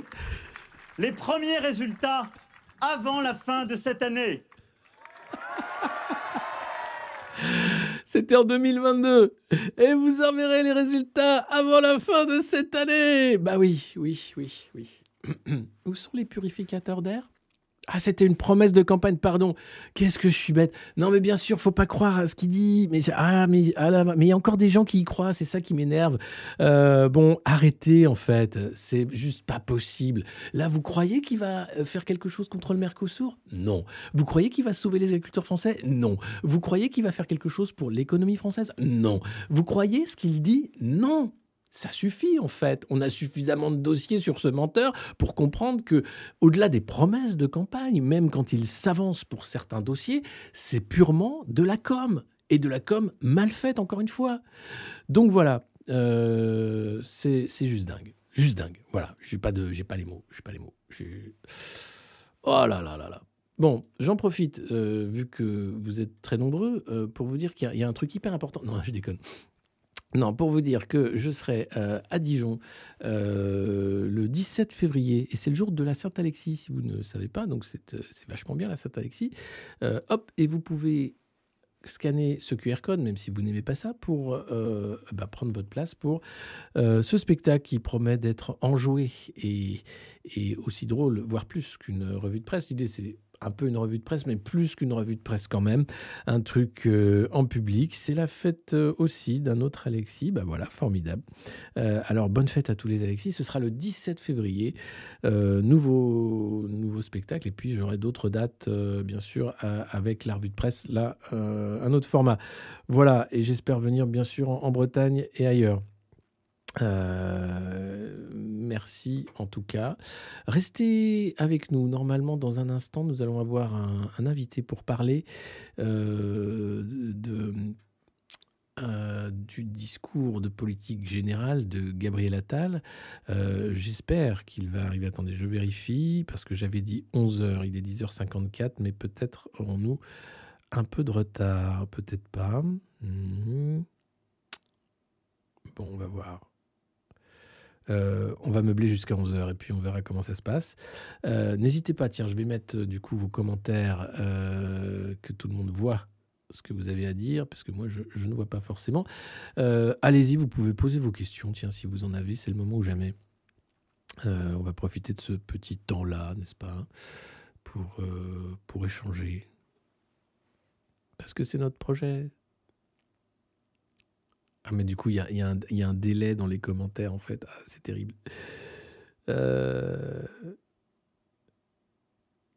Parle-nous des no-fake-made contre Booba. Ah, ça, on va en parler. Attendez, on va faire un petit dos. Je crois que Booba, ils n'ont pas compris. Quand Julien Pain et le service de fact-checking de France Info s'est attaqué à Booba, ils n'ont pas compris. Et le no-fake-made non plus, ça va être compliqué. En Ile-de-France, bah oui, j'aimerais bien trouver une salle également, mais on va trouver tout ça, vous inquiétez pas. Vous pensez que nous allons enfin pouvoir converger vers un RIC référendaire? Bah si seulement. Je ne manque pas d'en parler, hein, de ce mouvement du RIC constituant, de l'importance qu'il a, parce qu'on ne peut pas laisser la Constitution à seulement quelques élus, heureux élus d'ailleurs, hein, qui s'augmentent allègrement. Mais en tout cas, oui, c'est quelque chose d'important, ce mouvement. Oui, le préavis, j'en ai pas parlé. Alors, vous savez que la RATP, les personnels RATP, RER, métro, ont déposé un préavis de grève qui court jusqu'en septembre. Pourquoi ? Parce qu'en fait, ils détournent la loi Sarko du service minimum de cette façon-là, qui les obligeait de déclarer avant 48 heures, etc. Donc, avec ce préavis long de grève, ils vont pouvoir déclarer la grève rapidement, se débrayer rapidement, et donc pouvoir faire valoir leurs intérêts avant ceux des Jeux Olympiques. Voilà. Est-ce que tu vas faire une revue de presse toujours aussi sérieuse ? Non, vous inquiétez pas, mais un peu quand même. J'ai pensé que il y avait le ton un peu de... Des fois, c'est un peu taré quand même. Hein. Et je me suis dit, non, il faudrait revenir un peu à un truc plus informatif, donc je le fais. Alors, c'est pas forcément drôle, ça reste drôle quand même, j'espère. Enfin, là, c'est plus informatif. On est plus sur quelque chose de... un peu plus austère, je suis d'accord, mais je pense que c'est important aussi d'avoir ce côté-là, parce que les Français ont du mal avec le côté info-clown. Hein. C'est un truc, ça prend pas. On fait soit de l'info, soit de l'humour. Enfin, c'est compliqué de faire un peu les deux en même temps. Donc, j'essaie de trouver mes marques. Mais je reste drôle, rassurez-moi. Non ? Je suis pas dépressif. Non, c'est pas. Je suis pas dépressif. C'est juste que j'essaye des formats différents, voilà. Mais on fera. Ok, ce qu'on va faire. J'ai besoin de rire. Oui, on a besoin d'agir aussi. Ah, ça y est.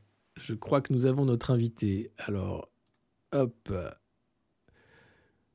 Bonjour. Bonjour Alexis. Est-ce que tu m'entends bien ?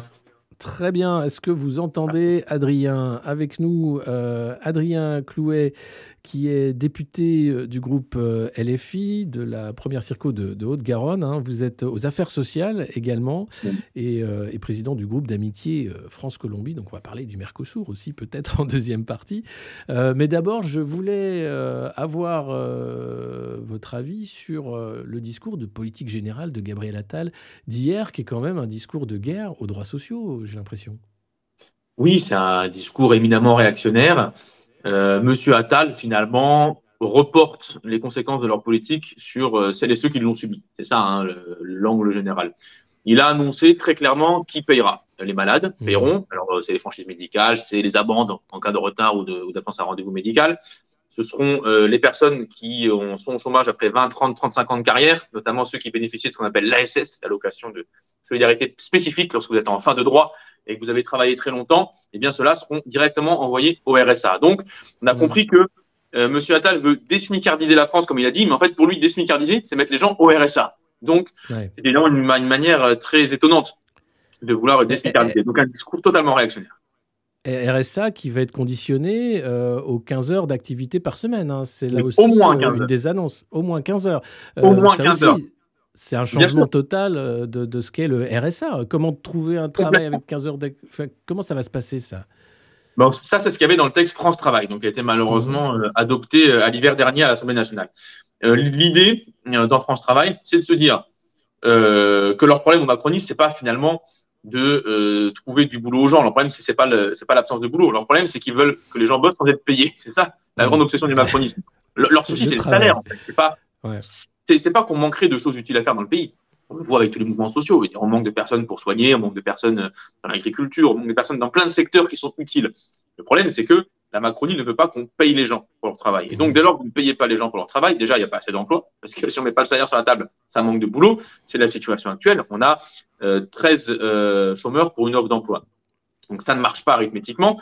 Mais si on veut que les gens contribuent à l'intérêt collectif, au bien commun, mais il ne reste plus que le travail forcé dans ces conditions, si vous refusez de mettre de l'argent sur la table. Et c'est le projet France Travail, avec au moins 15 heures d'activité non payée par semaine. Ce qui veut dire d'abord que ça va évincer des emplois, parce que si on commence à faire de l'activité de nature associative, accompagnement, accès aux droits, par exemple, à des demandeuses et demandeurs d'emploi, c'est autant d'emplois qui disparaissent, qui ne seront pas payés. Donc, il y a une substitution.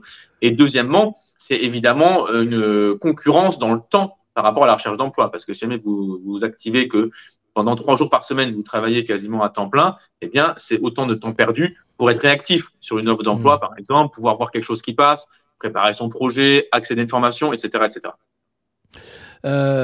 Comment ça va se passer pour les 322 000, je crois, bénéficiaires de l'ASS, hein, ces chômeurs de longue durée qui vont passer au RSA directement.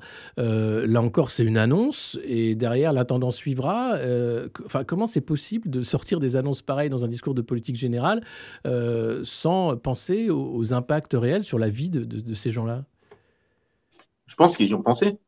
Ils y ont tout à fait pensé à l'impact. Ils se sont dit, ces gens ne votent pas pour nous. Donc, la question est réglée. Ouais. Premier élément, on le met de côté.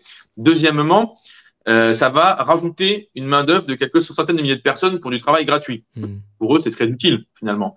Enfin, troisièmement, ça va créer une pression sur les salaires, qui est aussi l'objectif poursuivi. Parce que dès lors que ces gens perdent leurs droits à la survie, parce qu'on parle d'une allocation de quelques centaines d'euros, c'est une allocation qui est d'un niveau finalement assez proche du RSA, mais elle se cumule avec lui. C'est ça la petite nuance. Mais dès lors que les gens ont des revenus très faibles, qu'ils n'arrivent pas à payer la cantine des gosses, etc., ils acceptent n'importe quel type de boulot, même à 40 bornes de chez eux, de nuit, payés au SMIC. Cette annonce, par ailleurs, elle arrive pile poil au moment où la CGT des travailleurs privés d'emploi et précaires a montré dans son enquête la semaine dernière que 60% des offres à France Travail, Pôle emploi, présentent au moins un illégalisme, une non-conformité ou un mensonge. C'est-à-dire, les gens, du coup, n'auront plus d'argent, ils iront postuler à n'importe quoi, et en plus, le n'importe quoi auquel ils ont postulé sera encore pire que ce à quoi on pouvait s'attendre en voyant l'annonce. Donc, vous avez une logique de déflation salariale, c'est ça l'idée, c'est que les gens acceptent n'importe quoi, baissent les salaires, qu'il y ait une concurrence, parce que là, vous avez les négociations annuelles salariales dans certaines boîtes, elles ont encore cours en ce moment, et évidemment que ça permet aux employeurs de dire, si jamais vous avez des exigences trop élevées en matière de salaire, je vous rappelle qu'il y a des gens qui sont prêts à faire le même boulot que vous pour 300, 400, 500 euros de moins. Donc, ça vient percuter les négociations salariales nationales, c'est ça un des objectifs, en disant il y a une main-d'œuvre prête pour pas cher à vous remplacer. Mais comment ça se passe? Vous vous rendez compte, il y a eu le scandale des 300 euros supplémentaires pour les frais de représentation des députés, 700 euros pour les sénateurs, donc plus que le RSA, un demi-SMIC. À quel moment, en fait, il y a quand même une déconnexion dans vous qui êtes à l'Assemblée nationale? Qu'est-ce qui se dit dans les couloirs de l'Assemblée nationale? Est-ce qu'il y a quand même une réalisation de la colère populaire qui est en train de monter? On sort d'une année d'émeutes, d'une année de manifestations lourdes contre la réforme des retraites. Est-ce que le projet du macronisme, c'est le chaos? Oui, complètement. C'est-à-dire que c'est un projet qui est tout à fait délibéré. Il se dit deux choses, finalement, dans les couloirs de l'Assemblée lorsqu'on va à droite, dans la Macronie ou plus à droite. Ouais. Premièrement, la plupart ne savent pas ce qu'est l'ASS. Donc, en fait, la question est réglée. Ouais. On leur dit on supprime une allocation. Une bonne partie ne savent même pas que cette allocation existe pour les demandeurs d'emploi, parce qu'autour d'eux, ils n'en ont pas, ce n'est pas une expérience de vie qu'ils connaissent, il faut avoir été chômeur de longue durée en ayant une carrière derrière soi, donc ce n'est pas un public qu'ils connaissent. Donc déjà, l'annonce, pour beaucoup d'entre eux, n'évoque rien. 300 000 personnes là, ils ne savaient pas qu'elles existaient. Deuxièmement, c'est aussi pour eux une tactique. Il s'agit d'essayer, dans un moment où il y a des colères, d'empêcher qu'elles s'agglomèrent. Et le meilleur moyen pour empêcher, c'est le bouc émissaire. Leur objectif, moi je pense que ça ne marchera pas, mais leur stratégie, c'est de dire aux agriculteurs, si on manque d'argent, par exemple, pour vous verser la PAC à temps, si on manque d'argent pour le calcul de vos retraites, c'est parce qu'il y a des gens qui touchent l'allocation de solidarité spécifique. C'est ça leur idée derrière, c'est de réussir à fracturer pour couper en petits bouts le peuple français et éviter qu'on réalise toutes et tous que l'objet de la colère est le même, à savoir un pouvoir extrêmement autoritaire, des grands monopoles qui alimente l'inflation et un marché européen de l'énergie qui raquette absolument tout le monde nuit et jour. Ouais, mais sur l'autre partie de la question, sur le séparatisme en fait entre la classe des élus et les autres. Enfin, le groupe France Insoumise a été le seul à s'abstenir sur la hausse de 300 € des frais de mandat. Comment c'est possible de se dire, bah finalement c'est automatique et c'est une mesure contre l'inflation quand la plupart des Français continuent d'avoir du mal avec cette inflation et ne peuvent pas s'augmenter de 700 € ou de 300 € comme sénateurs et députés. Comment vous expliquez ça après à vos constituants? Bah parce que c'est le sauve qui peut. Alors bien sûr, hein, on voit pas mal de gens en circonscription à Toulouse, à Blagnac, avec qui on en discute. Donc bon, évidemment qu'on leur explique que nous on était hostile à la hausse des 300 €, parce qu'on pense qu'il faut penser… Enfin, l'inflation touche tout le monde, bien sûr qu'elle touche les élus, bien sûr qu'elle touche les députés, l'inflation.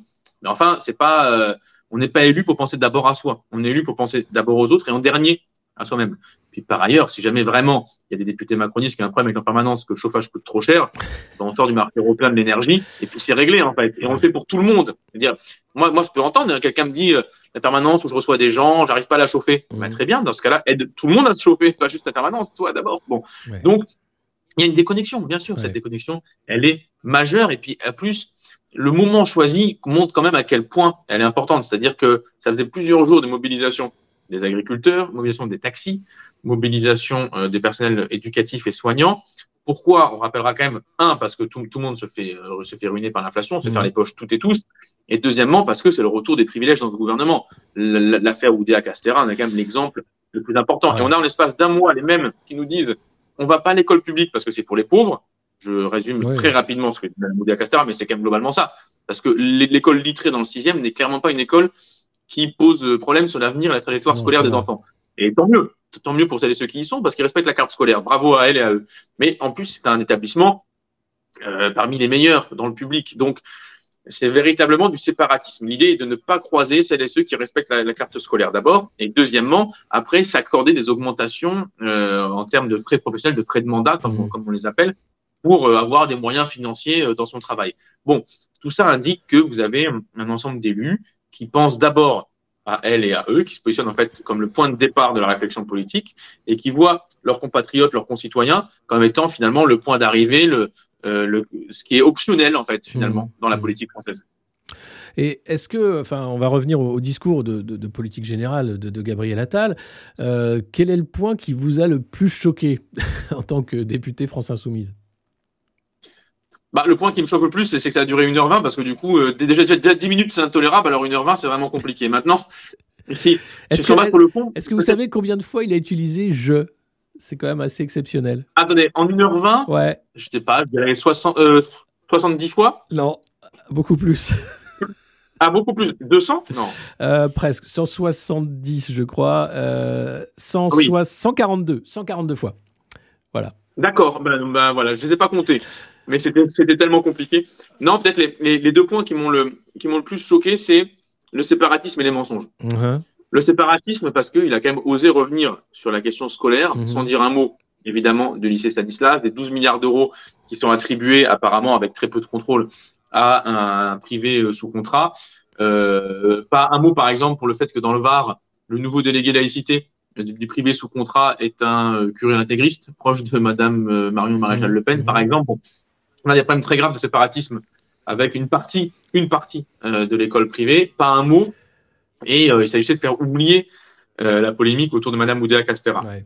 Donc en fait, rendre hommage au public 2 jours avant une grève, sans moyens supplémentaires, sans déclaration sur le rapport public-privé, c'est vraiment un symbole en fait d'une déconnexion qui est énorme. Moi hier soir, quand je l'ai vu monter, je me suis dit finalement c'est le conseil de classe école alsacienne Stanislas et c'est pas un gouvernement qui est en train de venir nous parler. Bon, ça c'est le premier point. Et le deuxième, c'est la nature des mensonges qui sont répétés, qui est peut-être parfois le plus choquant, parce que on peut être en désaccord politique, on peut être de gauche, de droite, on n'a pas la même vision du marché, capitalisme, de la finance et tout, de l'hôpital. Bon, d'accord.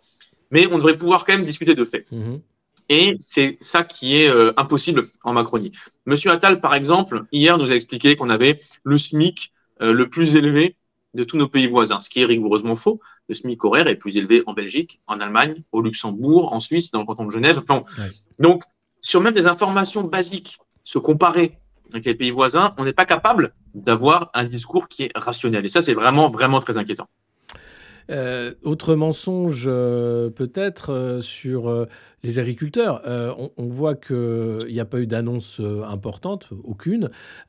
Toujours pas d'ailleurs de ministre délégué. On a un gouvernement qui n'est pas terminé, hein, malgré le discours de politique générale. Et les agriculteurs... Un gouvernement fantôme. Oui, bah, fantôme et qui n'existe pas. Et sur les agriculteurs, ce matin, on voit que la mobilisation en fait grandit et qu'ils attendent des réponses maintenant à Bruxelles. Comme s'ils avaient acté que de toute façon, de Paris, du gouvernement, il n'y avait plus rien à attendre et que c'est à la Commission que ça va se passer. C'est quand même terrible de voir cet effondrement politique sous nos yeux. Oui, complètement. Et puis c'était très intriguant finalement de voir une intervention du Premier ministre le jour de mobilisation, le lendemain de l'annonce de tentative de blocus alimentaire de Paris, sans avoir un mot pour le mouvement en cours, parce qu'il y a eu des périphrases, oui. Mais même pas une annonce. On savait que des gens, sur des ronds-points, dans des occupations, regardaient son discours de politique générale. Il y avait une attente dans le monde agricole, paysan et des ouvriers agricoles. Les gens se disaient, est-ce qu'on va enfin avoir les annonces sur les prix rémunérateurs minimum? Est-ce qu'on va avoir les annonces sur la retraite? Est-ce qu'on va avoir les annonces sur les accords de libre-échange, etc., etc. Rien. Rien du tout. Et ça, c'est peut-être aussi un symbole, par rapport à la question que vous posiez avant, de déconnexion. Ne pas être capable de parler à celles et ceux qui vous écoutent le plus. Ça, c'est très inquiétant également. C'est un choix aussi. Enfin, ça fait partie de l'entre-soi tel que vous l'avez décrit. Finalement, tout ça est une périphérie. Emmanuel Macron aussi, qui souhaite se réserver les annonces, peut-être, demain à Bruxelles, parce qu'il a quand même tout du manager toxique. Hein. Je te mets devant le fait accompli, mais c'est moi qui vais quand même prendre la lumière plutôt que toi. On l'a vu depuis la Suède, annoncer que l'Europe et la France devra tout faire pour l'Ukraine, et l'Ukraine qui redevient un problème au sein de cette crise agricole, avec le dumping qui est fait sur le sucre, les œufs, le blé. Et on voit bien que là, ça va bloquer à Bruxelles sur l'Ukraine. Bien sûr. En fait, maintenant, il y a un nouveau terrain de bataille qui est la place hypothétique de l'Ukraine par rapport à l'Union européenne. On va dire qu'il y a trois grandes partitions politiques. Il y a les fous furieux qui veulent l'intégration immédiate de l'Ukraine dans l'Union européenne. Ce qui, on va le rappeler, signifierait immédiatement que la France ne toucherait plus 1 euro de la PAC. Parce que vu la taille des surfaces agricoles ukrainiennes, avec les modes de calcul actuels de la PAC, vouloir l'intégration de l'Ukraine à l'Union européenne, c'est dire à tous les agriculteurs et agricultrices de France, vous ne toucherez plus à rien. On ne parle pas des retards d'aide de 3 mois, on parle de l'absence totale d'aide. Donc M. Glucksmann, par exemple, et ses amis, nous ont annoncé, dans la campagne européenne qu'il lance, qu'ils comptaient ruiner intégralement l'exploitation agricole française. Bon, ça c'est le premier point. Le deuxième, c'est ceux qui sont des fous furieux prudents. C'est-à-dire, on voit très bien que l'objectif, l'horizon est l'intégration de pays type Ukraine ou Moldavie, mais eux, finalement, ça intéresse, c'est avant tout le bas salaire. C'est des gens qui souhaitent des vagues de délocalisation interne à l'Union européenne et donc qui aimeraient bien que des pays à des revenus moyens ou médians, entre 200 et 250 euros par mois, adhèrent pour mettre en concurrence les salariés français avec les salariés des pays d'origine, ce qui aurait, on le rappelle, 2 conséquences. D'abord, on nous dirait en France... Hausses de salaire sont inacceptables parce qu'on est en concurrence avec des gens qui touchent 10 fois moins. Et deuxièmement, on dirait aux pays... J'en parlais tout à l'heure, le salaire ouvrier agricole, c'est 200 euros par mois en Ukraine. Hein. Voilà, exactement. Et on aurait aussi un point qu'on a tendance parfois à oublier, c'est que dans les pays d'origine, les syndicats nous disent, en Moldavie ou en Ukraine, mais en fait, si on adhère à l'Union européenne, on nous dira à nous-mêmes, on ne va pas augmenter les salaires. Si vous augmentez les salaires, vous aurez moins d'investissements d'Europe de l'Ouest qui vont venir. Donc, tout le monde a un intérêt, évidemment, à ce qu'il y ait des échanges, à ce qu'il y ait des coopérations, notamment syndicales. Mais en fait, l'objectif, c'est l'élévation des salaires dans tous les pays. Ce n'est pas la mise dans un marché unique pour les tirer vers le bas. Donc ça, c'est les deux camps, on va dire les fous furieux immédiats, les fous furieux à retardement.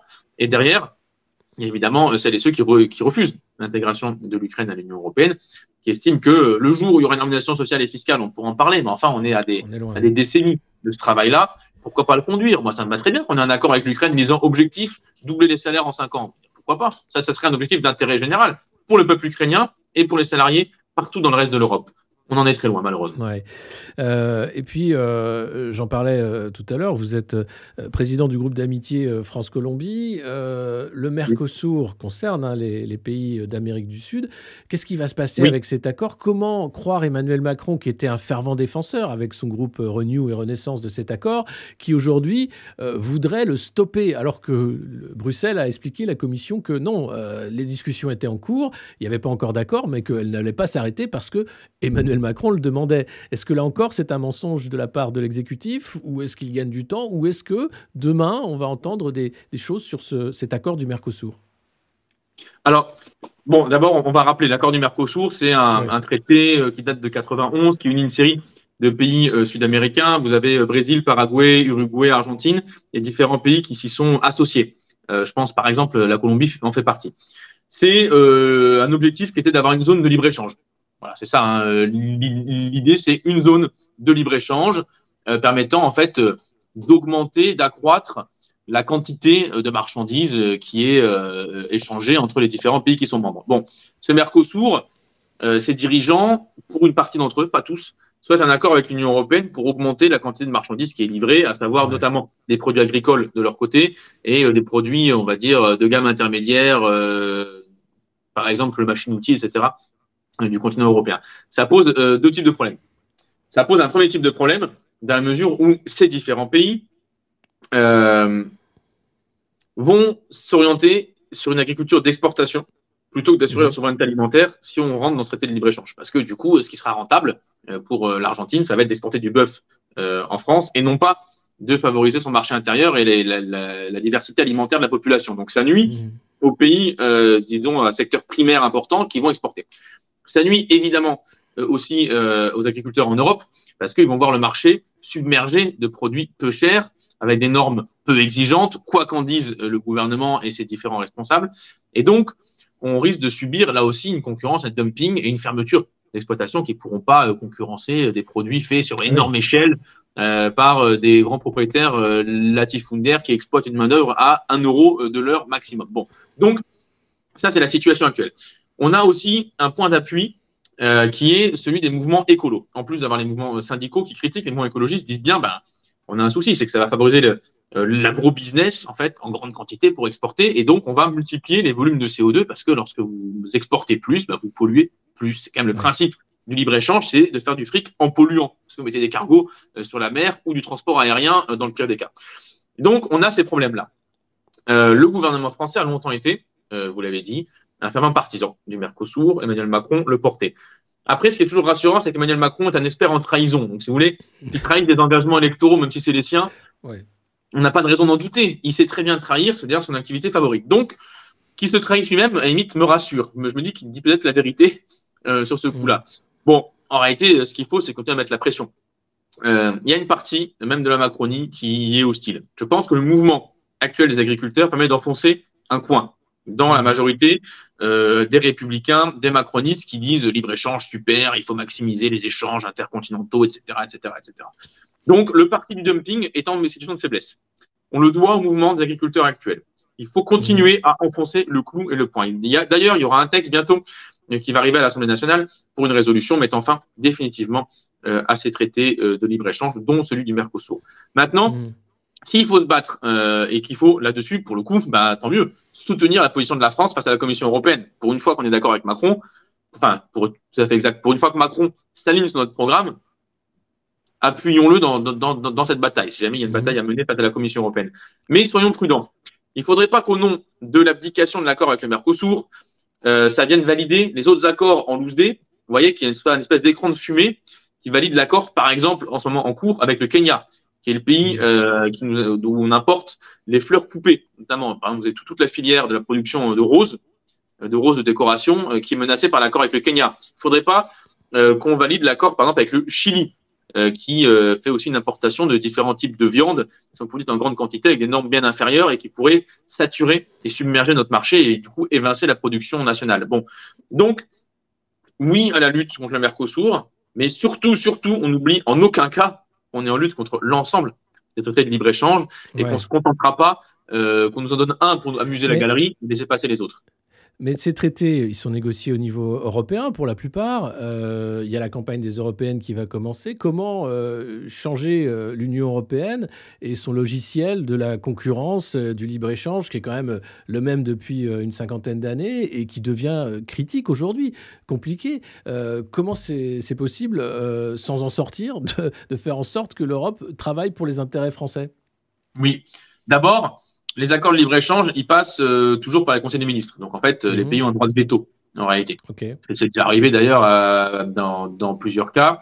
Vous avez, par exemple, l'accord, pour le coup, avec la Colombie, qui est bloqué par nos collègues belges. Mmh. Cet accord ne s'applique pas parce que nos collègues belges le bloquent au nom de la lutte contre la déforestation. Donc, n'importe quel pays qui veut tenir tête bloque un accord de libre-échange. C'est ça qu'il faut bien avoir en tête. C'est que la plupart d'entre eux, en fait, ils sont tous d'accord. Et ça arrange une bonne partie des gouvernements de dire « La commission m'a forcé. » Tu n'as rien forcé, tu t'es assis autour d'une table, tu étais d'accord avec eux et tu as signé. Donc, tu assumes d'avoir trahi directement.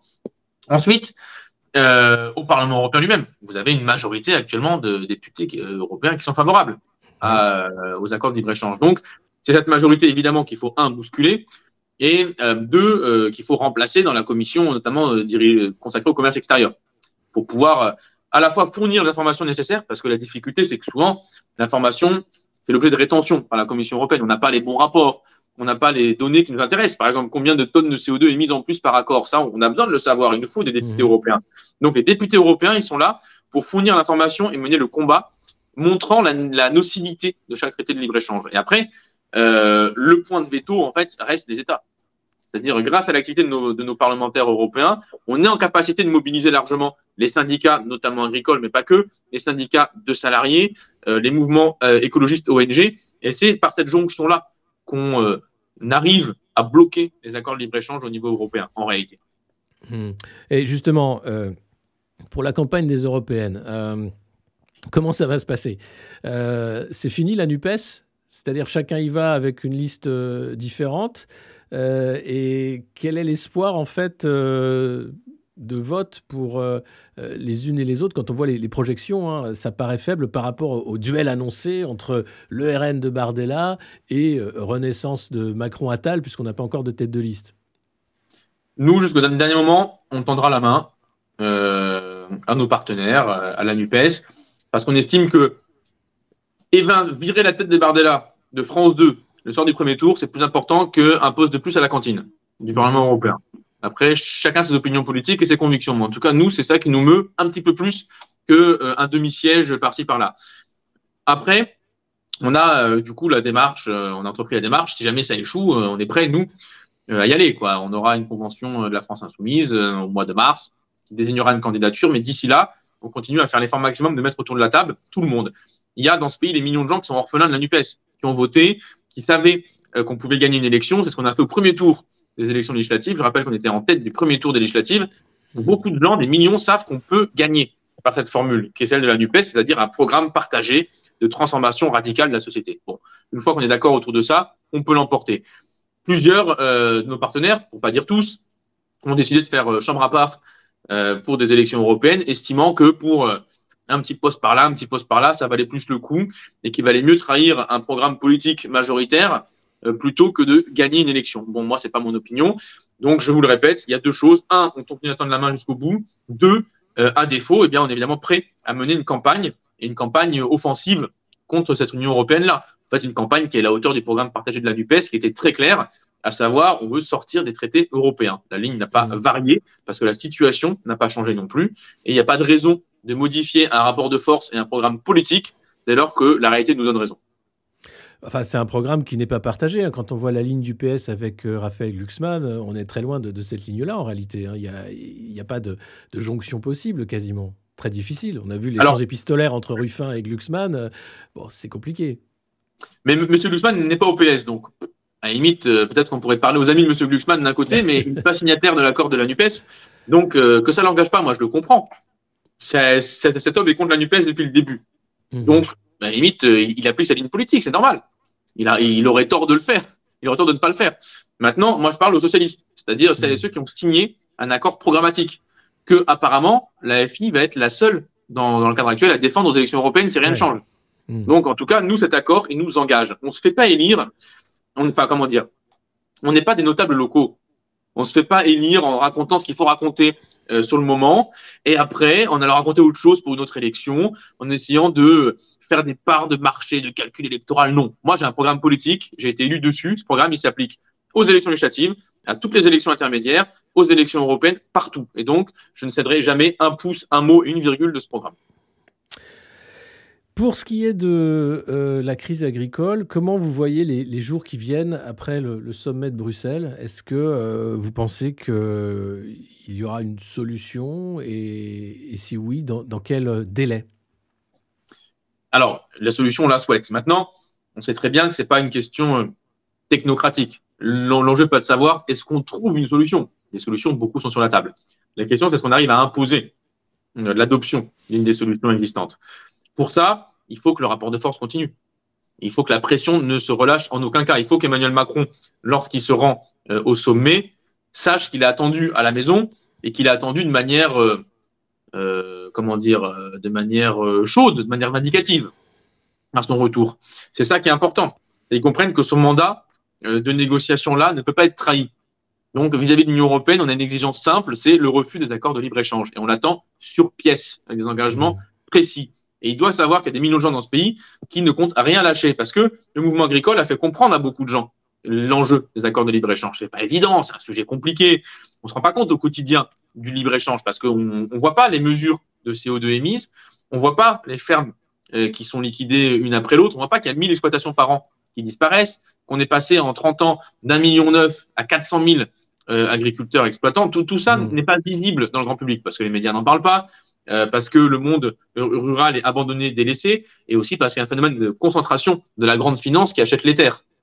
Et en fait, ce sont les amis de M. Macron qui s'occupent de la liquidation directe du monde agricole en achetant les terres, en les concentrant et en faisant des fermes-usines ou de l'agro-business. Donc, on est en guerre face à ces gens. Donc, cette guerre doit être gagnée par la pression populaire sur M. Macron et le fait de ne rien lâcher. On a mis des points dans la conscience, il faut surtout ne pas abandonner. Si on obtient le refus du Mercosur, il y a une étape d'après. On se réjouit bien sûr pendant, allez, on fait la fête une heure ou deux, mais on passe à la bagarre sur Nouvelle-Zélande, sur Chili, sur Kenya, directement après. Il y a un enjeu de renversement de l'ordre du monde là-dessus en ce moment. De plus en plus de pays se détournent du libre-échange absolu, rétablissent des droits de douane, des quotas, des contrôles d'investissement, etc. L'Union européenne ne peut pas être la passoire du monde entier, et pour cela, il faut vraiment convaincre. Et il faut aussi que M. Macron sache que les élections européennes qui arrivent là seront un jugement populaire sur ça. Ces élections européennes, c'est le moment. C'est le moment d'avoir un référendum sur le libre-échange. Est-ce que vous êtes favorable à ce qu'on ouvre à tous les vents l'économie nationale française, qu'on délocalise, qu'on importe en masse, qu'on fasse du dumping, ou est-ce que vous souhaitez qu'on protège celles et ceux qui travaillent? Voilà, c'est ça la question des élections européennes début juin. Une question qu'on va voir. Pour finir, je voulais revenir sur Israël-Palestine avec la Cour pénale internationale qui a jugé qu'il y avait un risque de... la CIJ. Un risque de génocide donc à Gaza qui a été dénoncé dès le début par les élus de la France Insoumise. Vous avez été diabolisé par une partie de la classe politique, mais aussi médiatique, comme étant antisémite, un parti dangereux, pro-Hamas. Ce qui fait qu'il y a eu des débordements. Certains militants, des élus de la France Insoumise ont été attaqués. Là encore, silence radio de la part des médias sur ces actes de violence.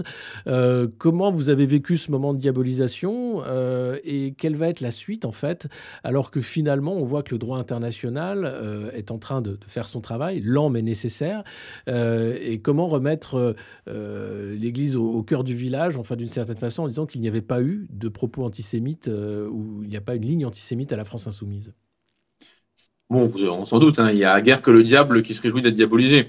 C'est toujours assez douloureux, je pense, pour tous les militants et toutes les militantes antiracistes de voir que la défense d'une population qui est victime d'un risque de génocide et la condamnation de l'ensemble des crimes qui ont lieu dans une zone de conflit armé, où il y a eu des massacres, des crimes de guerre, voire des crimes contre l'humanité, est finalement associée à une prise de parti pour un camp armé contre un autre, ce qui n'a jamais été le cas. La défense des droits humains, c'est une défense qui est inconditionnelle et qui vaut quelle que soit la personne qui en est victime, qu'elle soit israélienne, qu'elle soit palestinienne, qu'elle soit adulte, qu'elle soit mineure, qu'elle soit étrangère, en séjour sur le territoire, quelle que soit sa confession ou quoi que ce soit. Donc, il y a un souci, une propagande de guerre en France aujourd'hui, visant à discréditer toute parole défendant les droits humains pour finalement s'allier au gouvernement d'extrême droite de M. Netanyahou. C'est une campagne entreprise par l'extrême droite de M. Netanyahou et s'est relais en France. Cette campagne, malheureusement, a recueilli du soutien, notamment dans une partie du monde médiatique qui s'efforce de diaboliser celles et ceux qui parlent de droits humains. Alors, il n'y a rien de nouveau, hein. Regardez par exemple la guerre du Vietnam aux États-Unis.